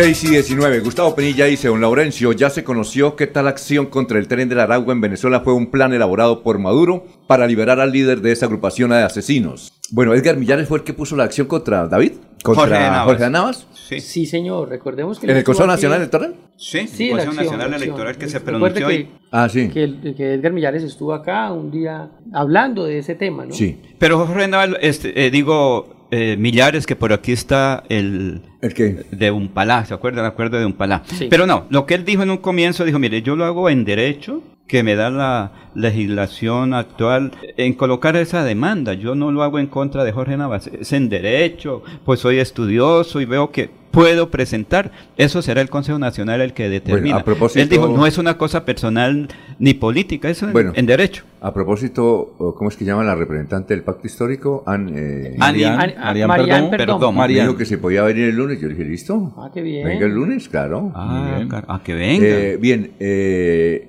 También está por ahí la senadora Sandra Jaime, que cuando quiere quiera, venir. Claro. Ah, esa es muy buena Ah, persona. de pronto viene... Eh, nos, nos escribe alguien mm, varios mensajes de Florida Blanca que Milton Villamizar también se podría re- retirar de la candidatura a la alcaldía de Florida y unirse a. Pues don Alfonso, todas esas consultas las está haciendo, como le digo, el jefe eh, innato, digámoslo así, Óscar AOT, Villamizar. que es Oscar Villamizar. Están revisando todos estos temas, cómo están sus Que me dijo que iba a venir hoy, pero no puede, entonces que puede ser el lunes ¿Milton? también. Eh, Oscar. ¿Ustedes felicitaron a Oscar? Sí, lo felicité, pero Sí. internamente. Ah, bien. ¿Y por qué felicitaciones? Porque tuvo niño, güey. Una ah, niña. pero hace rato. Sí, no, ya, unos de ella cuatro meses, tiene- cinco meses, va para cinco meses. claro. Ya, marchó- ya está caminando. Recuerde que la esposa de él Pero es, un- es fue un dato que pasó desapercibido. Sí. Sí, Sí, ve, ha sido recuerdo muy, que, muy, muy cauteloso. Sí, señor, claro, es muy personal. Recuerda que ella es periodista, la esposa de Oscar. Sí, no señor. sabía. Sí, es Yo tuve la oportunidad el domingo pasado de encontrármelo en Senfer, Ajá. en la exposición canina. Ellos también tienen un, un perrito y estaban ahí en la exposición. Y ahí hablamos un rato precisamente de estos temas. Ah, ya. Alfonso, Pero ayer. están revisando lo de Entonces, Milton. Si lo de Milton se Diego. renuncia, ¿con quién se iría? Pues don Alfonso, como pasa en toda Colombia y como dijimos que está pasando en Bucaramanga, todos quieren ganar, nadie quiere perder. Entonces, revisando las eh, encuestas, quien va adelante es José Fernando Sánchez. Creería yo que una decisión sabia Sí, es fortalecer para que se consolide un proyecto como el de José Fernando Sánchez. José Fernando Sánchez. Oiga, lo bueno suyo es que, lo bueno suyo, Freddy, es que le dan palo a usted porque supuestamente estás con los líderes, ¿no? Con Jaime Andrés, con José Fernando Sánchez. Con los que van a ganar, me dan- Con Navas. No, con Navas. no, pero es que yo lo Oiga, de tengo- buenas, y a mí nunca yo- me dicen eso. Y yo tengo un solo voto, yo no puedo votar en los tres ¿Y dónde vota municipios. usted? Yo voto en el municipio de Piedecuesta, en el Colegio Promoción Oiga, Social el pero usted va a quedar bien, hermano. Está como Ma- Manolete, está parado. No, ¿Sí Alfonso, no? aquí lo que se hace es opinar. ¿Sí o no? Como la pregunta que me hicieron ayer, ¿usted va a votar por Jaime Andrés? Y yo, no. Ah, le- le No, hicieron- yo, Sí, claro, sí, hice ah, la pregunta. abre la cabina. Y aquí me hicieron la pregunta. Ah, ¿Usted va a votar por Jaime Andrés? Claro, delante de la señora me lo ¿Y preguntaron. usted fue capaz de decirle que no? No, no, yo no voy a votar por Jaime Andrés. Yo me hubiera puesto rojo. ¿Pero por qué, don Alfonso? Le dice que ser honesto. Claro, yo de voto, desde el año 2010 voto en Florida Blanca. Yo no puedo votar en... Claro. Sí. Y recuerde lo que les, les dije hace Pero tiempo. entonces, eh, chévere que le da madera a usted por eso. Claro, don Alfonso, porque cuando se opina de religión, de deporte, de política, hay, hay personas que les gusta y personas que no les gusta. Pero así como tengo contradictores, también tengo muchos hinchas, don Alfonso. ¿Ah, sí? No crea, también hay muchas personas. Que se tiene pedido el muchacho. Sí, eso Y, y yo no tengo la culpa. parece Metrolínea, todos los puestos ocupados. Alfonso, pero es que mire, ayer Jaime Arenas... Co- Como en hora pico, ¿no? Del Por Metrolínea. eso, no en Hora Valle, sino Metrolínea. Recuerde que todo- es un transporte. de- que- que- no, ayer Jaime Arenas me llamó. me Jaime dijo- Arenas es el... El Sí. de los Santos. Dijo, llegué al Way a las 6 de la mañana. Ajá. Venía puntual para estar antes de las 7 de la mañana y me lo dijo, pero eso de Piedecuesta. ¿Cuándo viene? Porque por el lunes. El lunes, porque usted, la que usted le tiene un, u- alguien dijo que tenía una historia, Jaime Arenas, por ahí la leyeron. Claro, ayer la leímos, fue noticia. ¿Cuál es? ¿Cuál es? Es el político con más investigaciones en Yo pensé Santander. que estaban hablando de Rodolfo. No, No, no, no, no. O sea, ¿le ganan a Rodolfo? Creo que ¿En sí. serio? ¿Jaime Arenas? Sí, pero él dijo ¿Y que cuándo viene- viene? el lunes que viene a hacer claridad sobre eso. Dijo, una cosa es Eh, una investigación, otra cosa ¿Cuántas? es la Entonces parte tiene final. más investigaciones. Es el Sí. que dice. Creo que 21 investigaciones. Uy, De acuerdo a lo que reportaron. Sí, Ah, sí, pero ya que le- ya la tiene los fallos en concreto. Porque es que no está inhabilitado, porque Sí, es no que aparece. la ventanilla única es la ¿Y será define. que no resulta una buena? Es decir, si le dispare una contra él. Él dijo, allá tiembla todos los días en la mesa, pero mi candidatura no tiene ningún ¿no? problema. Dijo, porque es que yo tengo todo. Dios, es que si me aceptaron la inscripción, ¿Y no cómo tengo está ya él en, la- en las encuestas? ¿Sí va adelante? O sea, Va por la quinta. ser- No hay Anda. quinta mala. Ellos ya saben cómo es el truco para llegar. No, no, no, es que el hombre trabaja independientemente allá. Recuerde que hace 30 años fue el que gestionó eh, un lote para los periodistas, sino que sí. Sí. hace 30 años y la gente lo conoce bien allá, ¿sí? A Jaime Arenas. ¿Usted todavía tiene lote allá? Eh, sí, y hoy van a pagar los impuestos allá en la Mesa de los Santos. Ah, sí. Oiga, Laurencio tiene por todos lados terrateniente. No, son unas cosas, fue un regalo. ¿Quién no va a aceptar un regalo de hace ¿Le regalaron 25 un años? lote? Sí, señor. ¿A lo- todos los periodistas? A un grupo, no a todos, grupo. a un ¿Y grupo selecto de periodistas. Cuando era bueno ser periodista. No me Y hubo la ocasión, y fue por iniciativa precisamente de Jaime Arenas que se tomó esa decisión y hubo esa donación para un grupo selecto de periodistas. Bueno, el juzgado 11 administrativo de Bucaramanga inició un segundo proceso de incidente de desacato contra los alcaldes de Bucaramanga y Girón por no destinar recursos para la construcción del puente en el sector de Puente Nariño. ¿Se acuerda que ahí colocaron fue ya una especie como de teleférico artesanal? ¿No sí, fue así? señor, sí. Un, un, un, un comes, un líder de, de allí de la comunidad. Eh, Sí, claro. Pues al ver la necesidad de, de comunicar estas dos, dos partes, dos centros poblados, pues ideó este teleférico. Sí, es de inversión privada. Oiga, ¿cómo le parece, Freddy, que el alcalde de Medellín le iba a quitar el honor porque le iba a dar en la jeta a un concejal? Uy, sí. Llegó y literalmente me dijo, ¿cómo es? Me Eh, voy, para no darle en la- voy para no darle en la jeta porque se estaban No, robando. no, Medellín. me voy delante de todo el mundo, le dijo al concejal del Centro Democrático, Sí, sí. Para no que se llama. Sebastián López, dijo, me voy para no pegarle a este hijo de puta. Así dijo, está Sí. textualmente. HP, pero Comillas. sería honorable. Comillas. Sí, No sería sí, honorable pues, persona. eso es un- o sea, Oiga, pero es que le sacaron la piedra, eso le dijeron de todo, hasta homosexual, hermano, ahí en ese... ¿en ¿Dónde era que estaban? En el Están- consejo. Están en el, consejo, de El Medellín. alcalde fue, Fue a radicar un proyecto. tenía al frente cinco escoltas Mm. y hablaba, hablan, es increíble eso, ¿no? Y no, y, el, y, y- pero lo que genera después eso, allá pues las encuestas las va ganando Fico. Uf, ¿cierto? y lejos. Y el que le sigue es un joven, no me acuerdo ahorita. Parecido al Upegui. Upegui. Upegui, Es primo de la esposa de Quintero. Ah, bueno. Eh, Todo en familia, pero eso no pasa nada. Upegui sale a aplaudir ese acto bochornoso. Sí. Entonces sale por sus trinos, que tan valiente el alcalde, que así se hace. O sea, incitando a la violencia. Un joven que no vivió la violencia en Medellín, que no supo cómo fue en los 90, eh, todavía promoviendo esos actos de Bien violencia de en noticias, cosas Alfonso. institucionales, ¿no? ¿Ah? Bien encargados de noticias, una mochilada. ¿Quién? Sí. No sé si son invitados. Pero Alfonso, es que mire, la situación ahorita por, por estos días todo mundo dice yo tengo 50 mil votos, defino alcaldías, defino todo. Pero realmente tiene por ahí 3 y 5 votos porque a veces ni siquiera tiene escritas las cédulas en Bucaramanga. Bueno. Mire, ¿qué pasó hace mucho tiempo? Hace unos 8 años, 500 personas tenían una microempresa y desayunaban, almorzaban, comían con todos los candidatos. Un día dijeron, oiga, ¿y estos por qué comen tanto? Dijeron, bueno, entonces dejémoslos a usted, usted. Y cuando el, después de elecciones dijeron, bueno, ¿cómo votarían? Y todos votaban en Bucaramanga y todos les daban era comida en Girón. Vamos con Olguita. Son las 6 de la mañana, 27 minutos, que tiene toda la información a esta hora. Y también con los oyentes.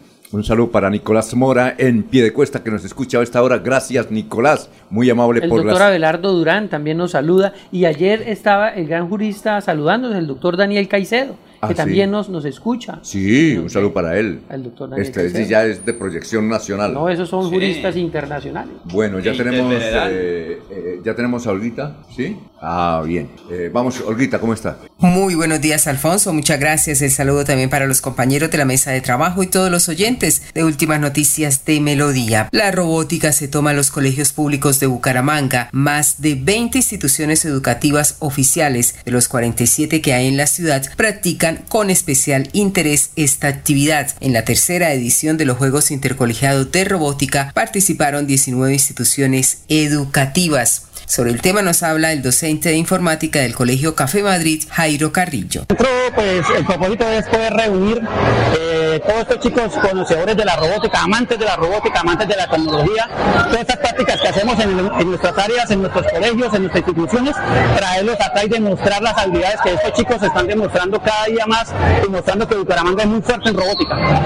Tenemos un concurso, el de Skill Drive, que es un robot radiocontrolado que los chicos lo manejan a través de un celular, a través de un dispositivo, lo radiocontrolan y lo manejan para través de seguir una línea. Tenemos otro que se llama Bumperbot, que es una competencia donde sacamos unos vasos, que es una competencia relativamente de Roboyan, en el cual hemos integrado y nos dan cupos para eventos internacionales.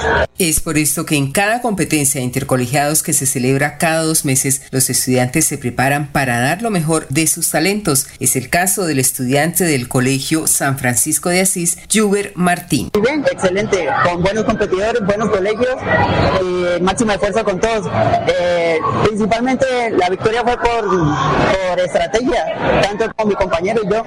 Somos un buen equipo y es sorprendente lo que podemos llegar a hacer.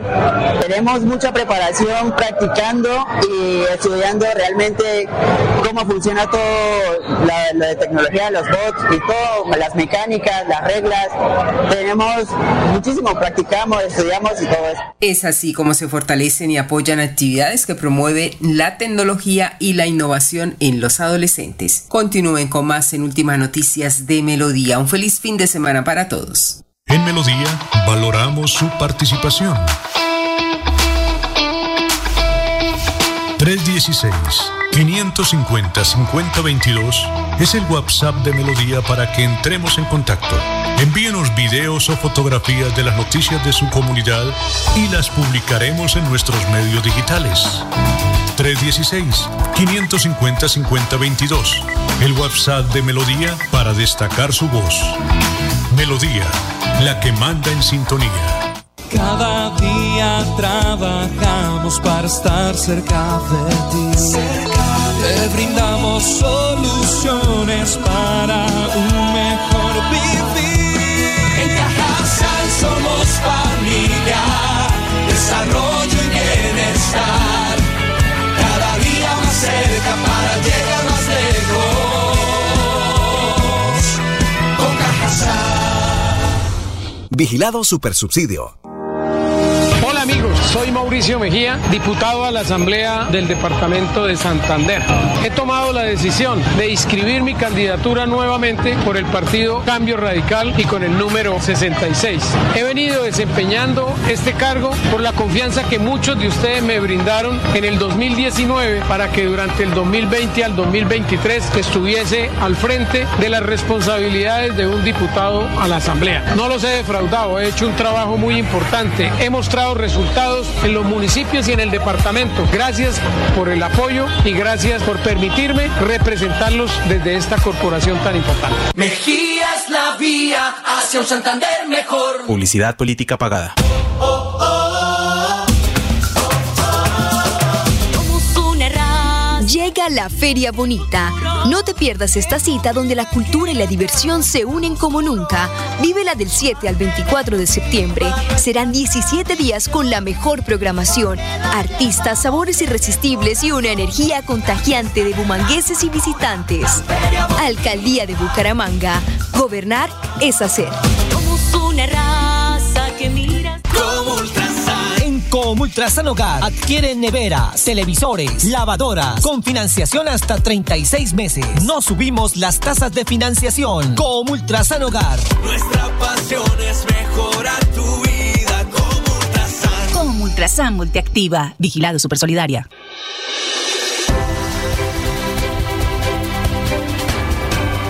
Información y análisis.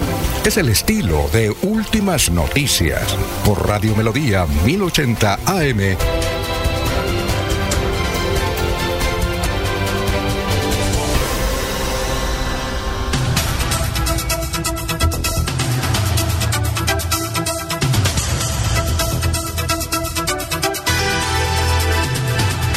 Bueno, Maribel, tenemos mucho de qué hablar. Sí, señor. Así, así me decían mi, mis novias o mi esposa. Tenemos mucho cuando decían, oiga, una por ya, ¿cierto? Jorge, Sí, cuando le señor. decían, oiga, tenemos que hablar. Ha sido una oscura noche. Hola, feliz día, Alfonso. ¿Cómo vamos? No, muy En bien, este no, viernes. Está como, ¿Cierto? como bajada. ¿no? Ánimo, ánimo, llorando. Viene de negro. Uy, yo- no, no, no. Como si hubiese venido, como si estuviera llorando toda la noche. No, no, no, estamos pero- de feria, estamos de feria. Ella sabía a quién se exponía. Haga como el doctor Jaime Calderón. Yo, si, si gana el Bucaramanga bien y si pierde, pues. yo le- A usted cuando le dice su pareja, Freddy, tenemos que hablar, usted que dice hace Me años. me asusto, me asusto. Yo hago como los perros de finca, me pierdo tres días y vuelvo. Bueno, Maribel, eh, en un instante vamos con usted. Sí, señor. Gracias. Eh, tenemos aquí al doctor John Manuel Delgado. Es médico, ¿no? Doctor John Manuel. Sí, señor. Buenos días. ¿Qué más? ¿Qué ha habido? Muy bien, un gusto saludarte a ti, tu audiencia y a la mesa de trabajo. Fue secretario de salud de Barranca Bermeja. ¿Sí lo conocía Jorge allá como secretario de salud, no? A Yo Manuel le sigo el paso desde que ¿De oficiaba en Cantagallo, en el sur Ah, de. Bolívar. Uy, usted, pero usted de Bogotá. Pero no hablemos de esa, de esa, de de esa etapa de mi Pero usted es de Bogotá. Sí, soy bogotano. Ah, y estaba en Cantagallo. ¿Y qué pasa con Cantagallo? ¿Llegó a ser el- ¿Tiene el año historia? rural? Llegué a hacer el año, el año rural allá porque cuando terminé eh, el, el bachillerato estudié becado. Fui el mejor bachiller, estuve dentro del premio de mejores bachilleres del país. Ecopetrol me da una beca. eh, logro terminar la carrera de medicina becado y cuando eh, termino me ofrece hacer el rural de medicina en el sur de Bolívar. Me propone primero ir a Barranca Bermeja. No sé, no logro por algún motivo ir a Barranca Bermeja y me dicen en Cantagallo, sur de Bolívar, hay Sí. un hay una plaza rural y yo le dije, listo, yo, yo me voy. aunque mis compañeros de universidad, dentro de esos compañeros de la época estaban Mauricio Liscano, bueno, hay otros, otros Uy. personajes que hoy están allí. Ah, Me gradué en esa, en esa, ellos creía- querían que yo fuera candidato a Junta Administradora Local en Ajá. Pero yo quería hacer el año rural, yo quería dedicarme a mi profesión y me ofrecieron sur Más de social. Bolívar y yo dije, me voy al sur de Bolívar. Sin saber que en esa época en el sur de Bolívar estaba el proceso de desmovilización con Sí, el. ELN. Pues, Poquito eso- caliente. Eso fue una locura porque esa tensión entre el paramilitarismo y la guerrilla de la época era tremendo. Si tú ayudabas a, a una familia, eh, después venían a reclamarte que por qué si esa familia era de... de Pues era médico. Alias tal, sí, pero, pero al final la tensión era tremenda. Médicos sin fronteras. Entonces fue un año, fue un año trabajando con Ecopetrol en Cantagallo, pero eso me, me engancha y me encadena un poco con lo que es el sur de Bolívar y la realidad del Magdalena Medio. Paso a Barranca Bermeja y en Barranca trabajo casi nueve años. Ahí Fue secretario de salud. fui secretario de salud. ¿En la época de Equi?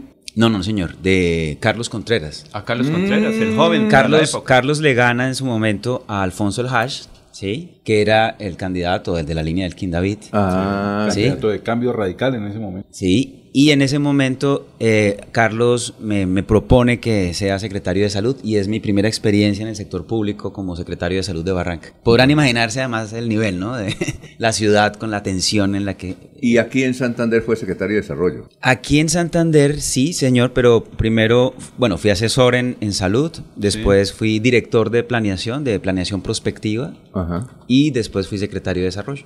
¿Con qué gobernación? Con la de Richard, Richard Alfonso. Richard Aguilar. Y mm, es el esposo de Joana Chávez, la Que fue congresista por el partido en qué, esa época. Centro Democrático. Ah, cierto que eso fue la pelea. Tienen dos niños, ¿no? Dos niñas. Dos niñas, Dos mujeres, exactamente. sí. Matriarcado. Y mm, lo hemos entrevistado varias veces acá porque es el único funcionario que anda en cicla.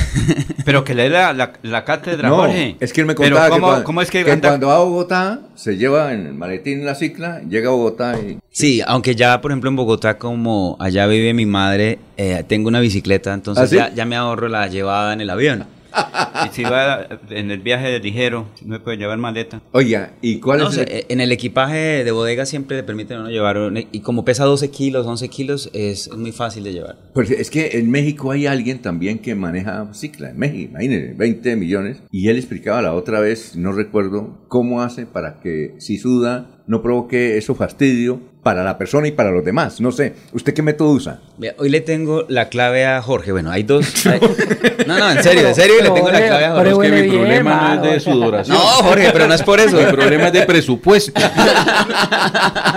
No, pero no, es que no, me, ver, no a me ver, dejan terminar. a ver. No, no, eh, mire, cuando uno ya empieza a montar en bicicleta y se desplaza, uno se vuelve un poco más práctico. Entonces, el tipo de ropa que utiliza, Claro. el- la cantidad de equipaje que lleva, pues la hace más racional. Sí. Porque es el peso que tienes que llevar y es la ropa que te debe garantizar frescura. Entonces, tú ya empiezas a utilizar cierto tipo de ejemplo, ropa. aquí vino el cicla ahorita. Sí, aquí viene en bicicleta. Ah, sí, sí, sí. sí. Sí, ¿Y qué? sí, está abajo. Sí. Eh, pero, por ejemplo, Bucaramanga hay también horas del día en donde transitar es mucho más cómodo. A esta hora venir Sí. en bicicleta, ir y volver es muy agradable. Entonces tú empiezas a, también a trazar tus recorridos en ciertos, en ciertos horarios Ajá. para tratar de evitar Ya, ya. Las, la- las, olas, las olas de calor. Sí, claro. Además la ciudad está, con- se- está haciendo una cosa que se llaman islas de calor. Hay sitios en donde hay más concentración porque los flujos Sí. de aire se han venido reduciendo. Entonces hay islas de calor en la ciudad Ah, como pasa sí. en Madrid. Sí, claro. Entonces uno ya además va definiendo recorridos, trayectos más frescos, horas del día, prendas de vestir, equipaje adecuado Sí. y eso va haciendo que te, te reduzca el nivel de el nivel de calor que, al que te expones y además el entrenamiento también te va dando cierta acondicionamiento a la temperatura. Y, y usted sale la cicla que se puede, que queda como un maletín o no? Tengo, tengo varias. Sí. Dependiendo, de, dependiendo de, de- del plan que tenga para ese día.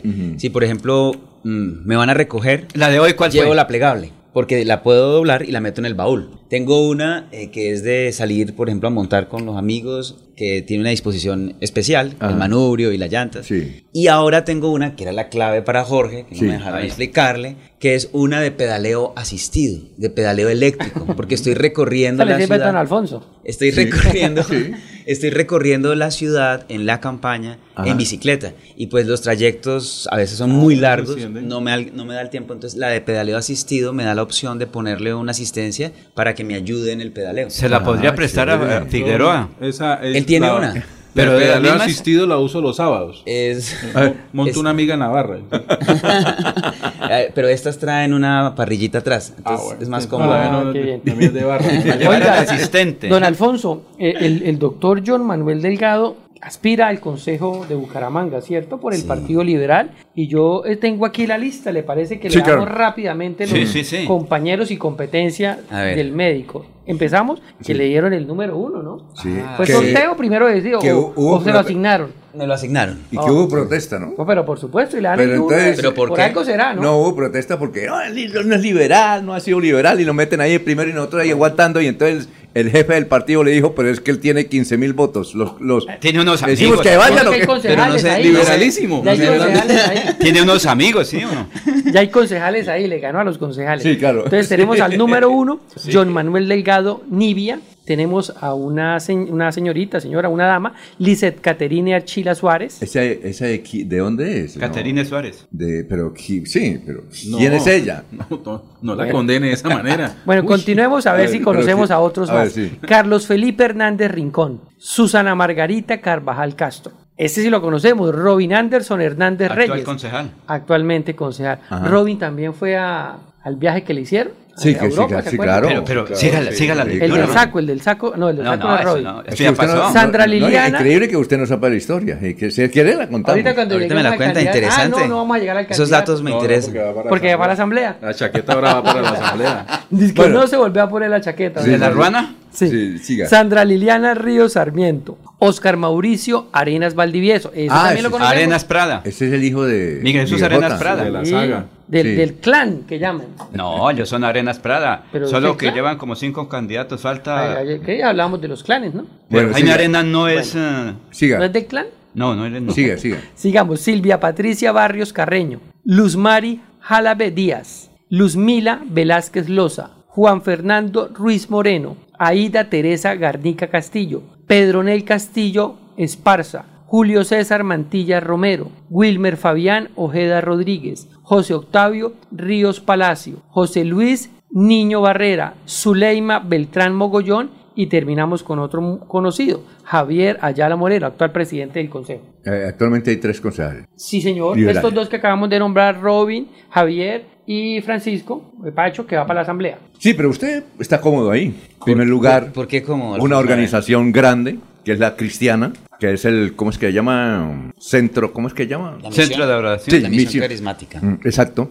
Está cómodo. No, no, no, no hay cómodo. Eh, no hay comodidad porque eh, es una lista fuerte, es una lista que tiene tradición, además que hay estructuras políticas detrás de estas Sí, de- claro. de estos candidatos, de manera que, como lo dije en la reunión política de partido, aquí gana el que más votos tenga. Sí, claro. Sí, esto es una competencia. eh, si bien estamos dentro de la misma unidad política, mm, ideológicamente cada uno tiene unas líneas que defiende de sus Sí, causas claro, liberales, eh, de manera que estamos es eh, buscando sumar la mayor cantidad de votos de la lista y que eh, los que más votos ganen en Por eso, lista. en voto usted no tiene problema porque tiene una iglesia cristiana que lo respalda, que es grandísima acá. Pues mi expectativa es que es- es, es que una- es una base- es que no solamente la comunidad cristiana sino la católica digamos me apoye porque Sí, claro. esto trasciende eh, un tema eh, religioso sí, Eh, de hecho al, al no ser pastor en mi caso yo no soy pastor Usted es médico. yo, yo soy médico claro yo por supuesto que participo de la organización de las actividades de la organización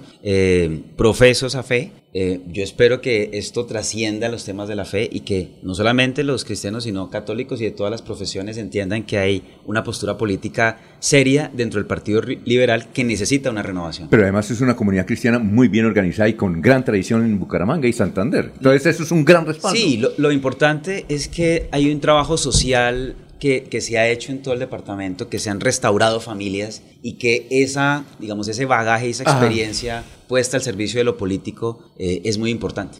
Pero usted está con el pastor. Me refiero a su suegro, porque es que como habla, ahora se habla de pastores, Mi el Partido Esteban Liberal Chávez, por supuesto, respalda a quien a la muchísimo. alcaldía, porque ustedes también están trabajando para la alcaldía de Bucaramanga. Y muchos dicen, estás con el pastor. Hay un poquito de confusión. No, no, mi suegro es el pastor Esteban Chávez, por supuesto, a quien respeto y admiro profundamente. Y en lo político... eh, Pero él está- el pastor está con usted. Por supuesto. Pero lógico. Sí, sí, sí, por Sí, supuesto. no, Nadie claro, sabe, no, no sabe. Sí. Eh, y dentro de la línea liberal, el candidato liberal a la alcaldía es el doctor Horacio José Serpa. Exacto. Esa es Sí. la estructura política que tenemos hoy. Una pregunta, eh, pues entrando ya más, más en el tema político, eh, no hay duda que hay un fuerte respaldo hacia el nombre de Yamanuel para llegar al Consejo de parte de una iglesia cristiana, en la cual pues se le reconoce como líder. Y también hay un candidato de formación cristiana que de alguna manera pues ha llamado la unión de varios grupos de, de esta línea para a su aspiración a la alcaldía. ¿Por qué la iglesia a la cual pertenece Yamanuel no está respaldando el nombre de Jaime Andrés a la alcaldía de Bucaramanga? La verdad es que eh, la organización ha tomado una decisión de estar dentro del Partido Liberal. ¿sí? Llevamos varios años dentro del Partido Liberal eh, y Jaime Andrés no está avalado por el Partido Liberal. Entonces es un tema de arquitectura, de arquitectura O simple política. lógica. Ujú. Sí, exactamente. ¿Y de estatutos? Y de estatutos, exactamente, de disciplina, de bueno, de comprensión de lo político dentro de lo electoral. Por ¿Y- ese motivo. ¿Le gustaría estarlo apoyando si no hubiera ese inconveniente? Mm, La verdad es que, la verdad es que yo creo que hay una, una amalgama de candidatos eh, que hoy podrían tener diferentes niveles de competencia, pero la verdad creo que Horacio José está, está haciendo una labor con su experiencia y con la propuesta que está haciendo, creo que podría ser una muy buena alternativa para Colom para Bucaramanga hoy. Tenemos más preguntas, pero vamos a una pausa porque vamos a conversar en un instante con con quien debemos conversar, con Maribel. Son las 6 y 47. El aire se contamina, no se da cuenta la gente, sigue tirando desechos inconscientemente. El aire es la vida, vamos a reforestar, el compromiso es de todo y lo vamos a lograr. Con el futuro de los niños no podemos jugar, vamos a dejarle aire que puedan respirar. CAS Santander. Soluciones inspiradas, derivadas y basadas en la naturaleza.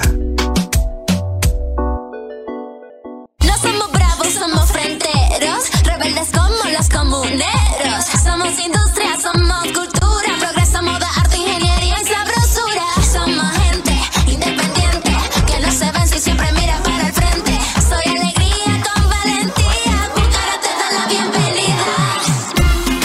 La berraquera, Bucaramanga, la berraquera. Consuelo Ordóñez. Esa es la mujer que necesitamos de alcaldesa en Bucaramanga. Publicidad, política pagada.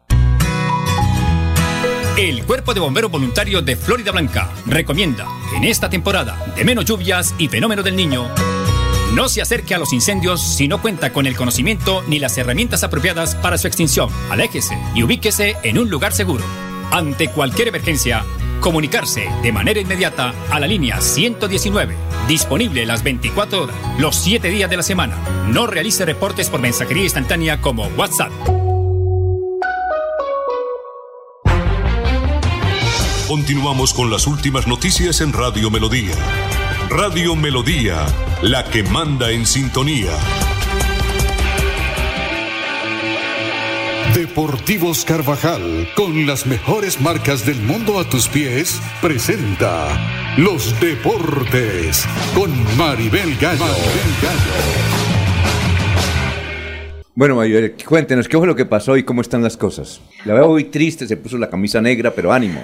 no, no, no, no, no, una feliz mañana. Alfonso, compañeros, por supuesto, a toda la audiencia de Radio Melodía. Con los deportes, por supuesto, vamos a hablar de la derrota de Atlético Bucaramanga ayer en horas de la noche ante Deportivo Pasto, que dirige Flavio Torres, quien estuvo aquí en Atlético Bucaramanga en dos semestres. Hay que decir que eh, perdió el equipo Leopardo dos goles por cero en esta oportunidad. Un partido que terminó con 20 jugadores en la cancha porque Atlético Bucaramanga tuvo expulsión a tempranos minutos del partido de Francisco Rodríguez y posteriormente Deportivo Pasto también sufrió expulsión de uno de sus jugadores, quedando en los dos equipos con 10. Atlético Bucaramanga que intentó, comenzó perdiendo por un golazo de Deportivo Pasto también a tempranos minutos del partido, pero no encontró la forma Bucaramanga de, de igualar el compromiso, de remontar, de irse arriba, a pesar de que intentó en varias oportunidades un balón que queda en la línea, un balón que pica en el palo, un balón que queda en el travesaño. Pasaba de todo en ese último cuarto de cancha, menos el gol. Así que Atlético Bucaramanga complicó lo que sería su clasificación entre los ocho mejores del fútbol colombiano porque con esta derrota descendió al puesto 13. La tabla de posiciones, Alfonso, o, o en este caso el tema de promedio en el fútbol colombiano está tan irregular que Deportivo Pasto ascendió cinco puestos Hmm. en la tabla de posiciones. Está en estos momentos con la victoria en la décima posición con 17 puntos a tan solo uno del octavo que es Unión Magdalena y Bucaramanga descendió de la posición 9 a la 13 con la derrota y tiene 16 puntos a dos del octavo que es Unión Magdalena que ganó el compromiso también de ayer. Así que de momento complica Atlético Bucaramanga la clasificación porque tiene un margen de error demasiado corto y el calendario de local visitante no está tan, tan difícil si se mira de, de una u otra manera. Equipos de visitante como América y Medellín vienen siendo los rivales más fuertes porque están arriba y vienen jugando muy bien, pero va a ser complicado que se mantenga con triunfos durante lo que queda ya de esta temporada. Es cierto que el candidato a la alcaldía de Ocaña,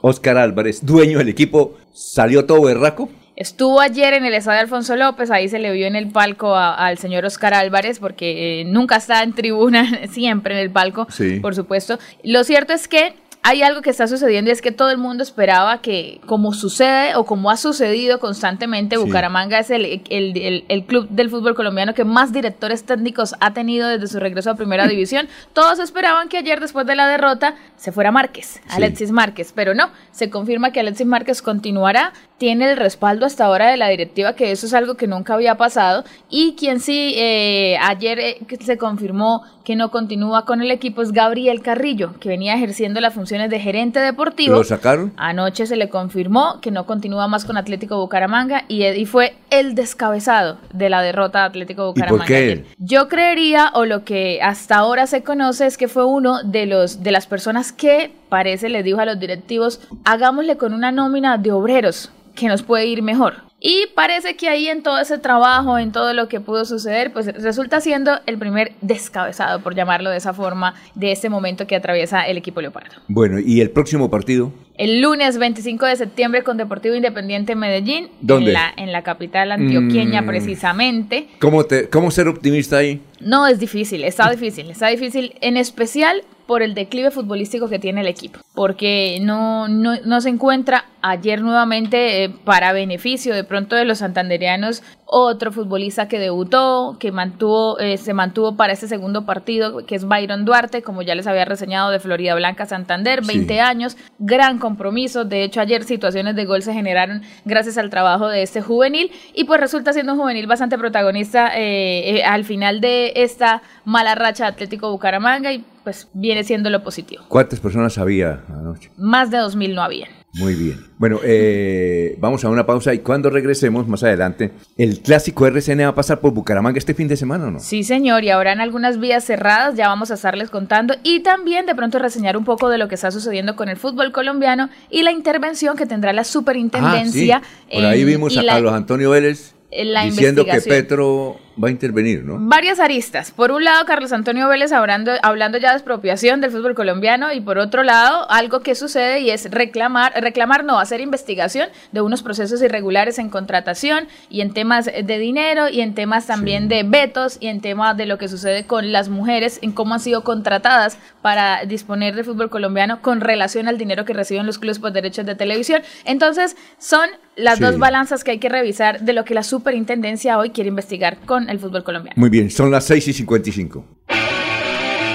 Aquí también le informamos que las tiendas de Deportivos Carvajal están en cabecera, carrera 35A con 51, Centro Comercial El Cacique, Centro Comercial Cañaveral frente a la Florida, primer piso de San Andresito La Isla, outlet de la calle 36 con 26 y como si fuera poco, Deportivos Carvajal Kids en cabecera. Deportivos Carvajal, con las mejores marcas del mundo a tus pies.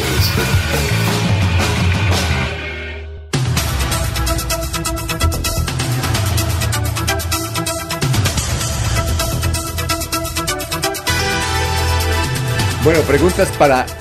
Muy suaves las preguntas para. Lo quieren mucho, ¿no? Se ve que son amigos.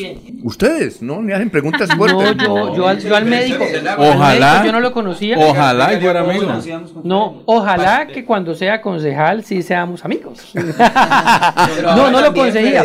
No, pero, pero, pero muy distinto a un médico que estuvimos acá que también quiere ser candidato al consejo. Pareciera que era boxeador. Y no, y no médico. La- o sea, la energía. Le iba a pegar que a Freddy y Menos mal que nosotros en el tocó. medio estaba, estaba Jorge. Jorge. Desde decía, usted siempre me corre así a las personas para mirarlo. En esta era, empujaba. Candidato, eh, es una pregunta obligatoria casi para los que vienen acá y aspiran a algún cargo de elección popular, sobre todo en Bucaramanga. ¿Qué piensa de la administración de Juan Carlos Cárdenas? Es nefasta, eso es lo que Ah, tengo por decir. Es nefasta. La oportunidad que tuvieron esto, este gobierno y los gobiernos que estuvieron en pandemia de haber mostrado el talante, eh, el talante social, el talante de la comprensión de los fenómenos sociales, lo tiraron por la borda. Porque cuando uno no comprende, como cuando es médico, cuando uno no hace un buen diagnóstico, uno no puede hacer un buen tratamiento. Y aquí este gobierno hizo malos diagnósticos y por tanto los tratamientos no son los correctos. Además, este tipo de gobiernos que no piensa en los problemas estructurales, lo que hace es simplemente eh, entregar cositas y hacer obras y decir que se ejecutaron los presupuestos y que se hizo todo muy bien y que se gastó y que ahí están las obras, pero por debajo todo lo que hay en el tejido social, toda la arquitectura social está totalmente descompuesta. Entonces tú vas a las comunas y encuentras eh, familias totalmente destruidas, problemas de salud mental, abuso sexual, violencia intrafamiliar, drogadicción, prostitución, la familia, o sea, los procesos familiares totalmente destruidos y el alcalde diciendo entonces que tenemos una mejor Bucaramanga. totalmente contradictorio. Doctor John Manuel Delgado, precisamente esa administración nefasta que usted dice que pasó en estos cuatro años, hizo parte el gobierno, eh, el partido, perdón, que usted hoy quiere representar. Ahí en eso estuvieron en, en- en la coalición de gobierno Pacho González, Ayala, el actual presidente del Consejo, y Robin, pero que hace tres días viene el veedor nacional a decir que se, declar- se declaran en oposición. Tres años, nueve meses, con la mermelada, y al final nos salen con este, discúlpeme la expresión, chorrero de babas. Entonces uno no entiende eso, ¿no? Estuvieran en un, eh, el Partido Liberal, hizo parte de un gobierno nefasto, y ahorita van a decir que se declaran en oposición. ¿Cómo la ve, doctor? Freddy, me pone usted en una encrucijada ahí eh, porque yo tengo algunas opiniones al respecto. Lo primero es que en el país no existe la responsabilidad política. Si uno tuviera responsabilidad política, uno diría, este gobierno fue nefasto, yo tengo que tomar una posición frente a esa realidad. Sí, o sea, yo soy corresponsable de los resultados de este gobierno. Entonces, no voy a nombrar, no dar na- nombres eh, personales, pero creo que sí debe- debería existir esa, esa ética política de tener responsabilidad frente a este tipo de circunstancias. Lo segundo es que mm, las coaliciones de gobierno se han convertido en un mecanismo para avalar y aplaudir decisiones incluso que van en contra de la lógica ideológica de los partidos o que van en contra de la, del bien general o del bien común. Yo creo que esas coaliciones no le han hecho bien a la ciudad y se han convertido en un espacio de discusión insulsa e inane que no le ha servido a la ciudad. Y lo tercero, el partido al dar la cabeza de lista a una persona como yo, está también dando otro mensaje y es es necesario renovar la forma de hacer política en la ciudad y las líneas ideológicas del partido. Es lo único que podría decir al respecto, Freddy. No tengo ahí como... Pero precisamente esa, usted médico, trabaja por la salud, por el bienestar eh, de la ciudadanía, pero con esa mezcla de político ya tiene que hablar un poquito, no divido mentiras, pero sí buscar boticos, no interesa cómo. Y la religión y el voto, todas las iglesias están unidas en torno a usted, pero usted es liberal. Ahí no hay también como... O sea, No, cuando no. se habla que las iglesias son de tipo conservadoras, quieren conservar todo, y, hay, y usted con un pensamiento liberal. No, no, yo, yo creo que esa discusión eh, ideológico-política en su momento se dio. Eh, la Iglesia Católica, para tratar de mantener en su momento ciertas estructuras políticas eh, del, del momento, planteó la separación entre la, la- el Estado y la Iglesia, cada uno como en su, en su nicho. Pero la verdad, la reivindicación de los derechos de las minorías las, las, las dio el Partido Liberal. El Partido Liberal planteó en la constituyente y en la constitución del 91, fue el Partido Liberal el que planteó la libertad de cultos. Y gracias a la libertad de cultos, hoy las iglesias cristianas y las minorías tienen presencia. Entonces, el Partido Liberal es un partido que ideológicamente permite o tiene esa apertura para que incluso las minorías tengan oportunidad de hacer la defensa de sus causas, que son causas que también pueden ser liberales. Entonces, nosotros estamos dentro de esas líneas liberales que plantean defensas de causas eh, ciudadanas que son razonables. De hecho, hay un dicho por allí de un, de un pastor internacional, ah, Alberto Motesi, que dice que un buen cristiano es un buen ciudadano. Y un buen ciudadano elige, toma buenas decisiones, vota a conciencia. Entonces nosotros también hemos planteado que esto no puede ser un tema netamente de religión política, sino de buenos ciudadanos que hacen buenas y toman buenas decisiones. Muchas gracias por haber venido. ¿Tiene alguna inquietud más? No. ¿No? Bueno, doctor John. Me trataron muy suave, dice. Sí, sí, muy suave. ¿Qué número es? Ah, número uno. Número Pues uno, el- estamos diciendo. Soy el primero. Soy el único. Soy el primero, la mejor opción del Partido Liberal. Ah, qué bien. Una conclusión que sí queda para la audiencia es que hay bicis para toda ocasión, porque ahí está un comentario de eh, Jabelis Spa, dice, no sabía que había tantas bicis para toda ocasión. Vea pues. Ah, sí, Ay, claro. Sí, de verdad me había quedado en cuenta, sí, es cierto. ¿Y aquí dónde venden esas ciclas? ¿En cualquier parte? No, eh, depende. Por ejemplo, esta de pedaleado asistido la venden en, en una tienda eh, Specialized, pero ya, por ejemplo, AKT ha sacado, GW ha sacado bicicletas de pedaleado asistido. o Se ha encontrado con el candidato Manuel Parada, que también es muy Sí, sí, me he encontrado con- fanático en- con- en sí, sí. De, ¿Con hecho, Figueroa? de hecho, me lo he encontrado eh, haciendo ruta hacia el kilómetro 16, pero también en la ciudad. ¿Y Aunque Figueroa? No, no, Figueroa no es ciclista, Figueroa cogió la cicla para hacer campaña. Pero la lleva, la lleva, porque la cicla da ese es boticos. No, pero por eso, la cogió para montar un show de que tenía cicla, ya. Bueno, muchas gracias. Alfonso. eh, ¿Cuál es el lema? Primero Bucaramanga. Primero Bucaramanga porque somos los primeros de la lista, pero también porque tenemos claras las prioridades de la ciudad. No pudimos hablar mucho de las prioridades, pero los invito a que eh, visiten la página web. En la página web tenemos 10 líneas de política pública que estamos planteándole a la ciudad. ¿Y cuál es 10 la página web? eh, www.primerobucaramanga.com. Ahí está el perfil. Eh, vengo de, tener una experiencia enorme eh, con el ministro eh, Fernando Ruiz, con el Ajá. exministro Fernando Ruiz, trabajando en COVID. Tuve a cargo la dirección del Plan Nacional de Vacunación contra Ah, la COVID. bueno. Mantuve las unidades de cuidado intensivo funcionando en todo el país, o sea, garantizamos la expansión Ah, y la bueno. sostenibilidad. O sea, tenemos una experiencia que hemos ido, que hemos ido adquiriendo durante, este, durante la eh, vida laboral que queremos poner al servicio de, del Consejo para hacer control político, nuestra agenda legislativa, la gestión con las comunas, de manera que creo que hay opciones. La gente se queja y dice es que no hay propuestas, es que no hay candidatos. Bueno, aquí hay propuestas, aquí hay candidato, aquí hay experiencia. Bueno, muchas gracias, Joan Manuel Delgado. Gracias por estar Gracias, con nosotros. Alfonso. A ustedes Éxito. también, muchas gracias. Son las 7 de la mañana, dos minutos. La bella capital de Santander. Transmite Radio Melodía, Estación Colombiana, HJMH, 1080 kilociclos, 10.000 vatios de potencia en antena, para todo el oriente colombiano. Cadena Melodía, la radio líder de Colombia. Llegó el momento del cambio, nuevas ideas también. Lo que tanto buscamos, por fin se va a poder. Con Juan Tarazona, el cambio es ahora. Por Florida Blanca, el pueblo se levanta. Este 29 de octubre, vota por Juan Tarazona, número uno en el tarjetón. Cambio radical. Publicidad, política pagada. En Comultrasan Hogar encuentra en todas nuestras tiendas lavadoras, neveras, televisores, mini componentes y muchos productos de la marca LG que puedes comprarte contado o a crédito por nuestros convenios con electrificadoras y libranza. Encuéntranos también en comultrasan.com. Vigilado Super Solidaria. En la calle está la gente. En la calle están las noticias. En la calle está la radio. Donde la ciudad vive, donde la ciudad se mueve, se producen las noticias y ahí está nuestra radio. Melodía, en la calle, al lado de la gente, donde se viven las noticias. Continuamos con las últimas noticias en Radio Melodía. Radio Melodía, la que manda en sintonía.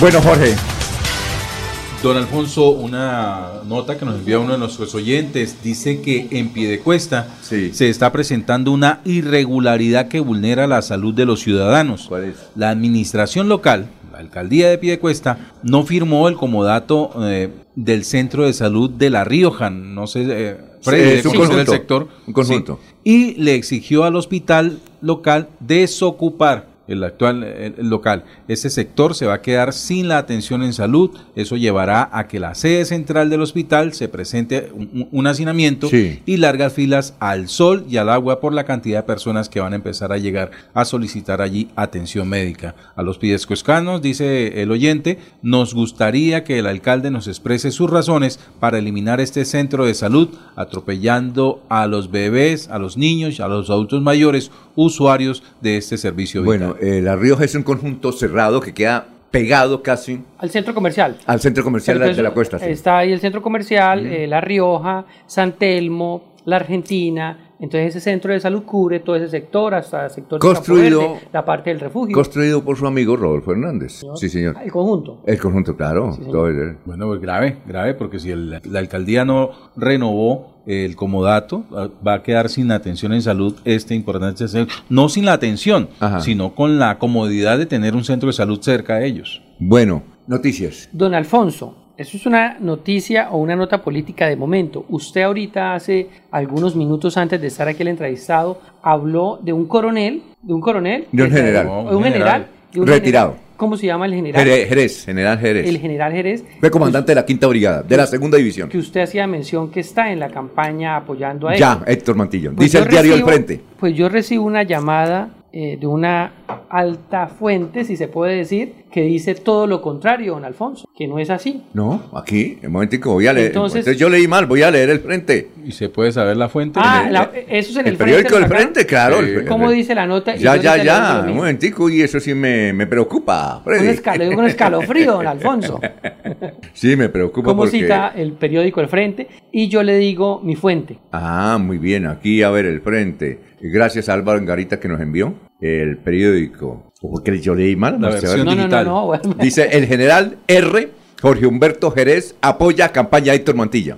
Bueno, pues mi fuente es el general Juvenal Díaz Mateus, candidato a la gobernación de Santander. ¿Y entonces qué hacemos? Y dice que él habló precisamente de nuevo con el general Jerez, ratificándole si estaba con él en la campaña. Sí. Y según lo que me expresa ahorita en este momento el general Juvenal Díaz Mateos, que ese general Jerez Sí. está en la campaña de él y no en la campaña de él. Bueno, eh, entonces aquí hay acudo dos, al la frente. y aquí el general Juvenal Díaz Mateos dice lo contrario. Pues vamos a echarle un poquito de sal al tema. Resulta que tengo entendido que el general Jerez hace parte del grupo de asesores que están diseñando la estrategia en seguridad que ha presentado, que viene presentando Héctor Mantilla como candidato a la gobernación de Es- ya Santander. tenemos tres fuentes, Son reuniones eh, presenciales con participación directa del general Jerez en ellas. Me consta de muy buena fuente. Bueno, yo acabo de recibir la llamada y cito a la fuente, que es el mismo candidato, general Juvenal Díaz Mateus, que dice que no, que el general Jerez está en su campaña. Tocará llamarlo a calificar servicio. Y uno asume que el general Jerez debe ser muy amigo del general porque tiene más o menos la misma edad. Habría que entonces eh, ir a la fuente primaria, que es el general Jerez, Y y, ahora- preguntarle. ¿Qué hacemos ahí? ah? Pues buscar el teléfono del general Jerez para llamarlo. Bueno, eh, y por ahora busquen el frente. En el frente está en primera página la noticia. Ya mi general acabó de llamarme para decirme eso. Muchas gracias, general. Gracias por la No, oiga, esto, esto es lo que ratifica, don ¿Qué? Alfonso, que usted, señor usted director, no, todos, no, yo no. pero es que usted es el Todo, jefe. No, sí, pero yo soy jefe, pero... La melodía están todos pendientes, don Pero Alfonso. no, sí, claro. Todo, la campaña de Héctor, ¿qué días allá en un televisor nos estaban mirando? Sí, Un no. televisor gigante. Sí, Y todos están pendientes de las redes. y Aquí los sale- mensajes que nos envían, ¿no? nos aprecian mucho en las distintas campañas. don Muy Alfonso. bien. Maribel, ahora sí, ¿usted qué tenía que decirnos, ah? Bueno. ¡Ánimo, Maribel! ¡Esto se arregla! Ay, Dios, es que con Atlético Bucaramanga, Dios mío, por eso eh, el sufrimiento es sufrimiento. Lo que pasa es que el tema siempre al final va de raíz, siempre eh, se cree que es no, mientras no, técnico, mire, jugadores. mientras En no este- cambien ese dueño... Es muy difícil, es Ah, muy difícil porque no hay, no hay nunca una estructura que invite a pensar de otra forma a los hinchas de Atlético Bucaramanga. Con relación a la noticia de la superintendencia eh, que abre investigación a los clubes del fútbol colombiano, más exactamente contra Dimayor, equipos y también eh, la Federación Colombiana de Fútbol. Hay hoy, 22 de septiembre, una asamblea extraordinaria convocada por parte de Dimayor, 22 de septiembre, perdón, para analizar la determinación que adoptó esta Superintendencia de Industria y Comercio. ¿Cuáles son los puntos que están ahí en esa en esta investigación? Estandarización de contratos es uno de esos, que tiene que ver, por supuesto, también con la, Liga Femenina Colombiana, que habrá fijado una tabla de salarios y, unos temas allí expuestos. Otro tema de los que están ahí pendientes en este pliegue, en este pliegue de peticiones es la, la renuencia que habría por parte de clubes para recibir fondos provenientes del gobierno nacional para promover y desarrollar el fútbol femenino. También eh, se habla de, por supuesto, las, las, las reclamaciones que han hecho los futbolistas en algunas oportunidades de no poder renunciar cuando ellos quieran, de no poder irse, de no pasar a otro club de manera, sino que se han sentido de alguna manera vulnerados en sus decisiones laborales con los equipos. Es otra de las investigaciones que tienen que ver en esto de la Superintendencia de Industria y Comercio y algunos temas ya administrativos de cómo están operando cada uno de los clubes administrativamente, si están cumpliendo efectivamente con el proceso legal de cualquier empresa. Bueno, y una cosa, este dato, a Petro no le simpatiza Winsport, porque él habla con los senadores y le dicen eh, en reuniones privadas, ¿a cambio de qué la gente tiene que pagar por ver el, símbolo de, de, su región? ¿A cambio de qué? Dijo, eso tenemos que reformarlo. Entonces alguien le dijo, no, pero lo que pasa es que la FIFA es otro gobierno. Y no, señor, conmigo no es el gobierno. Revisen eso. Inclusive una de las órdenes que le dio la ministra de, Deportes, que se retiró María Luisa, dijo, averigüen ese contrato. Dijo, ¿a cambio de qué la gente tiene que pagar para ver el fútbol? el fútbol de su región. Dijo, ¿a cambio de qué? Eh, él, él estaba muy interesado en eso. Democratizar el deporte o el fútbol profesional. Es, una, es uno de los mensajes. En el pliego de peticiones también se habla de revisar lo que ha sido una presunta violación de libre competencia y manejos irregulares en los contratos que, ya habíamos hablado. Eh, vetos y una serie de situaciones administrativas que es lo que entra la superintendencia a revisar. Y yo creo que pues siendo una empresa privada, porque muchos se escudan en eso para, para decir que el gobierno no debería intervenir, eh, tan grande y que mueve cantidades de dineros por todo lo que genera el fútbol, siendo un sentimiento, eh, siendo a raíz de un sentimiento de la gente, al final que mueve esa cantidad de dinero, pues bueno, yo pienso que una investigación que de pronto merite de qué manera opera, pues no está mal, no está mal y hay que ver hasta qué punto los clubes van a responder ante unos pliegos de peticiones que supongo yo no irán fuera de, las determinaciones legales. Y entiendo que hay un delegado de la FIFA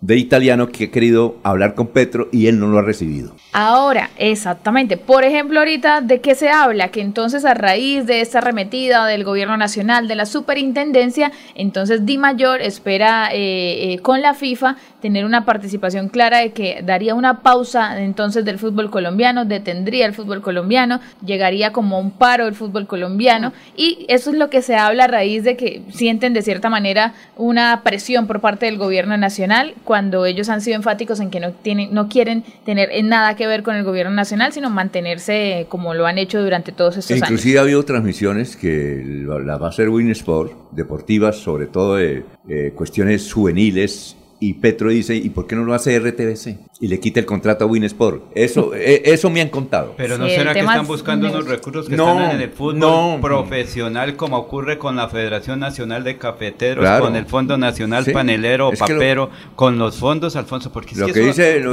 al fondo Yo estoy de acuerdo con Petro, a cambio de que uno tiene que pagar por ver el equipo. Pero es una inversión, Alfonso. Un negocio, ¿no? Es un, negocio, regulado por el Estado sí, colombiano. El de la FIFA se debe precisamente al negocio del fútbol. Pero, pero otro tema que se ha puesto sobre la mesa es el de las apuestas, que también durante estos días ha ah. estado bastante candente. Recuerden que el patrocinador del fútbol colombiano es una, eh, una casa de apuestas como BetPlay en esa, en esa oportunidad. Es, de Estados Unidos? No, la verdad no, no tengo conocimiento, pero es una de las tantas que se mueven alrededor de la publicidad que a hoy es la que sostiene. De hecho, lo que pasa a nivel nacional en materia de televisión. Es, realmente la casa de apuestas. Y hay ya denuncias ante la Fiscalía de amaño de partidos, que de hecho Fernando Jaramillo, presidente de la Mayor en estos días, manifestó, sí, y estamos trabajando junto con la Fiscalía para que se encuentre una pronta respuesta de esto. El punto es hasta qué punto eso va a ser sostenible todo el tema de las apuestas. En Chile, que ustedes saben tiene un gobierno que de cierta manera es como afina a Gustavo Petro, esto es una realidad. Eh, en Chile hace unos meses se eh, se negó completamente a los clubes de fútbol profesional contar con casas de apuestas como patrocinadores y les dieron un tiempo determinado para que eso se cortara de raíz. Es decir, en esta oportunidad pareciera que se pretende mirar por muchas situaciones, por supuesto, que se habían presentado con relación a las apuestas. Es que ese no tiene presentación. Si casas de apuestas patrocinando eh, el escenario donde, donde precisamente generan apuestas. Eso Oiga, don Alfonso, y no es lo que usted dice, que por qué tienen que pagar eh, para ver el, fútbol. Pero es que el de fútbol colombiano y internacional es un negocio de privados que utilizan a la gente y nosotros como pingos haciéndole fuerza al Bucaramanga, públicos, de cierta manera, haciéndole fuerza al Atlético Bucaramanga, enriqueciendo allá a unos privados. Entonces, pero, pero, es que, pero ahí la situación es un poquito compleja porque es más bien político-administrativa. Si fuera de un Estado socialista tiene unos conceptos, si es un Estado capitalista tiene unos conceptos. Por ahora nosotros estamos en el Estado capitalista y el fútbol es un negocio profesional, por eso dice el fútbol profesional o fútbol aficionado. El otro es el que no recibe casi nada de, dinero. Pero ¿cuánto vale un futbolista cuando llega a la profesión? Mil doscientos millones. Mire cómo está James o cómo están los grandes. El problema es, bien complejo, Alfonso. Sin embargo, es una decisión político-administrativa entre socialismo, capitalismo y cosas del nuevo orden mundial. Sí, señor. Hay un mensaje de ASI, es Florida Blanca, y dice, ¿a quién le pertenecen los estadios unidades deportivas? Esa es otra arista que tiene el fútbol colombiano. Los estadios en su mayoría son de los municipios, de los departamentos, son de entidades públicas, es decir, son de los ciudadanos y son utilizados a beneficio de esas entidades privadas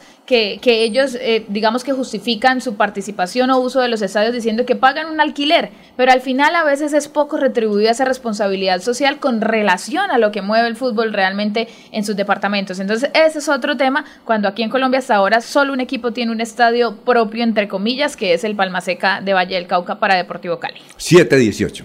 Se contamina, no se da cuenta la gente, sigue tirando desechos inconscientemente. El aire es la vida, vamos a reforestar. El compromiso es de todo y lo vamos a lograr. Con el futuro de los niños no podemos jugar. Vamos a dejarle aire que puedan respirar. CAS Santander. Soluciones inspiradas, derivadas y basadas en la naturaleza. Ole, mano, ¿nos pegamos la rodadita en bici hasta Morro? No, mi perro, pero esa carretera está toda llena de huecos. Hace como 30 años que está vuelta nada. ¿Cómo se le ocurre? ¿Hace cuánto no pasa por allá? La alcaldía la arregló desde el Parque del Agua hasta el antiguo Corcovado. Vamos pa' que vea. Oiga, esto quedó excelente. Así aguantan venir todos los días. Obvio, ahora sí no tiene excusas. Definitivamente, cuando se invierten bien los impuestos, se nota. Alcaldía de Bucaramanga. Gobernar es hacer. Estas son últimas noticias en Melodía 1080 AM. 1080 AM. Soel Caballero está en Últimas Noticias de Radio Melodía 1080 AM. Buenos días, Alfonso, para usted, para los compañeros, igualmente para todos los oyentes. El Gaula de la Policía Nacional adelanta en Barranca Bermeja y el Magdalena Medio la campaña contra el secuestro y la extorsión. La colaboración, según las autoridades de la ciudadanía, es crucial para mantener la seguridad en toda la jurisdicción. Asimismo, ha dado a conocer que la línea 165 del Gaula de la Policía Nacional está disponible y preparada para responder de manera eficaz y veloz ante los casos de secuestro o extorsión. Por otra parte, la Cámara de Comercio de Barranca Bermeja, en alianza con el Centro de Estudios Competitis, lleva a cabo el cuarto censo empresarial, que se extenderá hasta el 27 de octubre con el propósito de caracterizar las empresas de Barranca Bermeja y los municipios de la jurisdicción y de esta forma determinar la estructura empresarial de la región. Mediante el censo se establece la estructura empresarial en los diferentes sectores económicos de acuerdo con la actividad comercial que desarrollan los comerciantes y adicionalmente se realiza una caracterización de las unidades productivas en cuanto a tamaño, empleo generado, formalización laboral, desarrollo tecnológico, entre otros aspectos. Noticias con las que amanece el distrito. Continúen compañeros en estudios en últimas noticias de Melodía 1080 AM. El aire se contamina, no se da cuenta la gente, sigue tirando desechos inconscientemente. El aire es la vida. 1080 AM. Profesor Enrique Ordóñez, Héctor Hugo Vesga escuchó al profesor Ordóñez el pasado miércoles aclarar lo de tiestazo y arepazo y le pregunto, ¿qué es entonces un tanganazo? ¿Qué es un tanganazo, profesor? Sí, muy buenos días, Alfonso y oyentes de Últimas Noticias.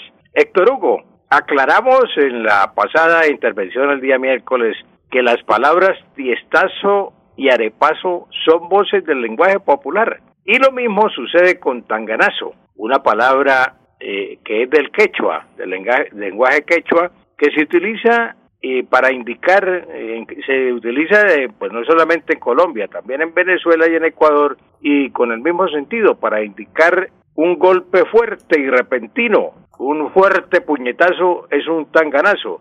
Cuando hay un accidente chocan dos carros y uno de los dos sale más perjudicado que el otro, es decir, cuando choca un tractocamión o cualquier otro carro grande con un carro pequeño, la persona que está viendo dice, le pegó un tanganazo, un tanganazo es un golpe fuerte que recibió un carro pequeño de un carro grande.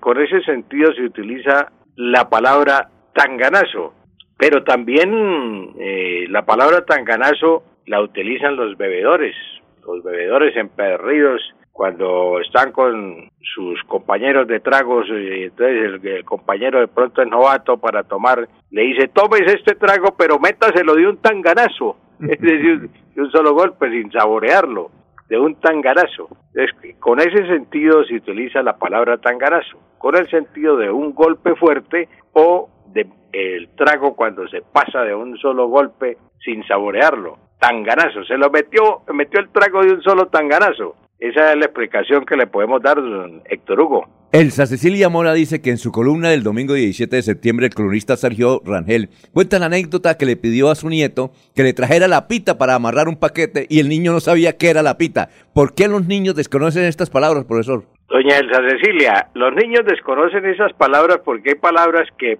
por falta de uso van, van cayendo precisamente en desuso, caen en desuso porque no se usan. Entonces eso eh, ocurre con, con, esta palabra. La palabra pita ya hoy no se utiliza porque hay otros elementos para eh, envolver los paquetes. Ya se utiliza mucho la cinta enmascarar. Eh, antiguamente se, existía la pita, la cabulla, el cordel. Recuerde usted que cargábamos el trompo en el bolsillo, el trompo con el cordel para eh, poder eh, jugar una calle, decíamos, una calle con el trompo. Entonces había cordel, pita y cabulla. Pero esos, tres elementos ya no se utilizan porque ya se utilizan otros métodos para envolver paquetes y para las demás actividades. Entonces caen esas voces en desuso y al caer en desuso pues ya no, no, no se utilizan. La palabra, la palabra pita pues también es una bebida. En, en Cundinamarca se utilizó desde los tiempos, de, los tiempos de la,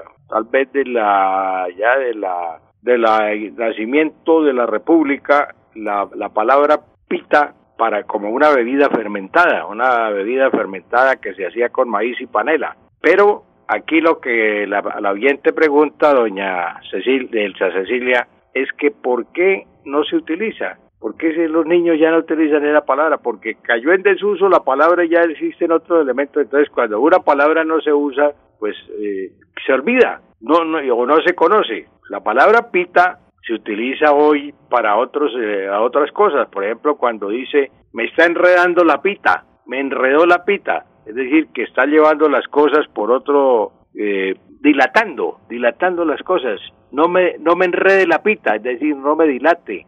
Sí, profesor. Ah, en ese sentido se utiliza el término ah, pita, Alfonso. Bueno, muchas gracias, profesor. Muy feliz fin de semana. Gracias a usted, Alfonso, y a todos los oyentes. Un feliz fin de semana. La de irnos, Freddy. Don Alfonso, 40 hectáreas de terreno y bosque nativo fueron destruidos por un voraz incendio forestal que se registró en Los Santos, Santander, en el día de ayer. Los cuerpos de bomberos tuvieron que estar asistidos pues con los cuerpos de bomberos del área metropolitana de Bucaramanga para eh, poder detener las llamas de ese foraz incendio, como que, como digo, que arrasó con 40 hectáreas de terreno y de bosque nativo. La de irnos, eh, Jorge. Don Alfonso, el anuncio hecho por el Contralor Delegado para Minas y Energía, Germán Castro, quien dice que es inminente un apagón en Colombia por el alto costo de la generación de energía eléctrica. Eh, la de irnos, Maribel. Bueno, quiero, quiero contarles que hoy en Villalena Norte se estará iniciando la primera versión de la Copa Gallos Microfútbol, en donde más de 100 niños estarán participando de esta primera versión del microfútbol, que es el deporte social más influyente de Colombia. Así que bueno, quiero contarles que esta noche estaremos en Villalena Norte llevando el deporte y la alegría a los niños de esta forma. La de irnos. Alfonso, que la gente disfrute de la feria, eh, pues comiencen a hablar muy bien. El lunes se tendrán una serie de resultados y así decisiones porque mucha meditación este fin de semana junto a una pola. Ya viene el doctor Ricardo González Parra aquí en Melodía. Últimas noticias los despierta bien informados de lunes a viernes. En todas las áreas de la información regional, un periodista de Últimas Noticias registra la información en Radio Melodía 1080 AM y en melodíaenlínea.com. Director Alfonso Pineda Chaparro.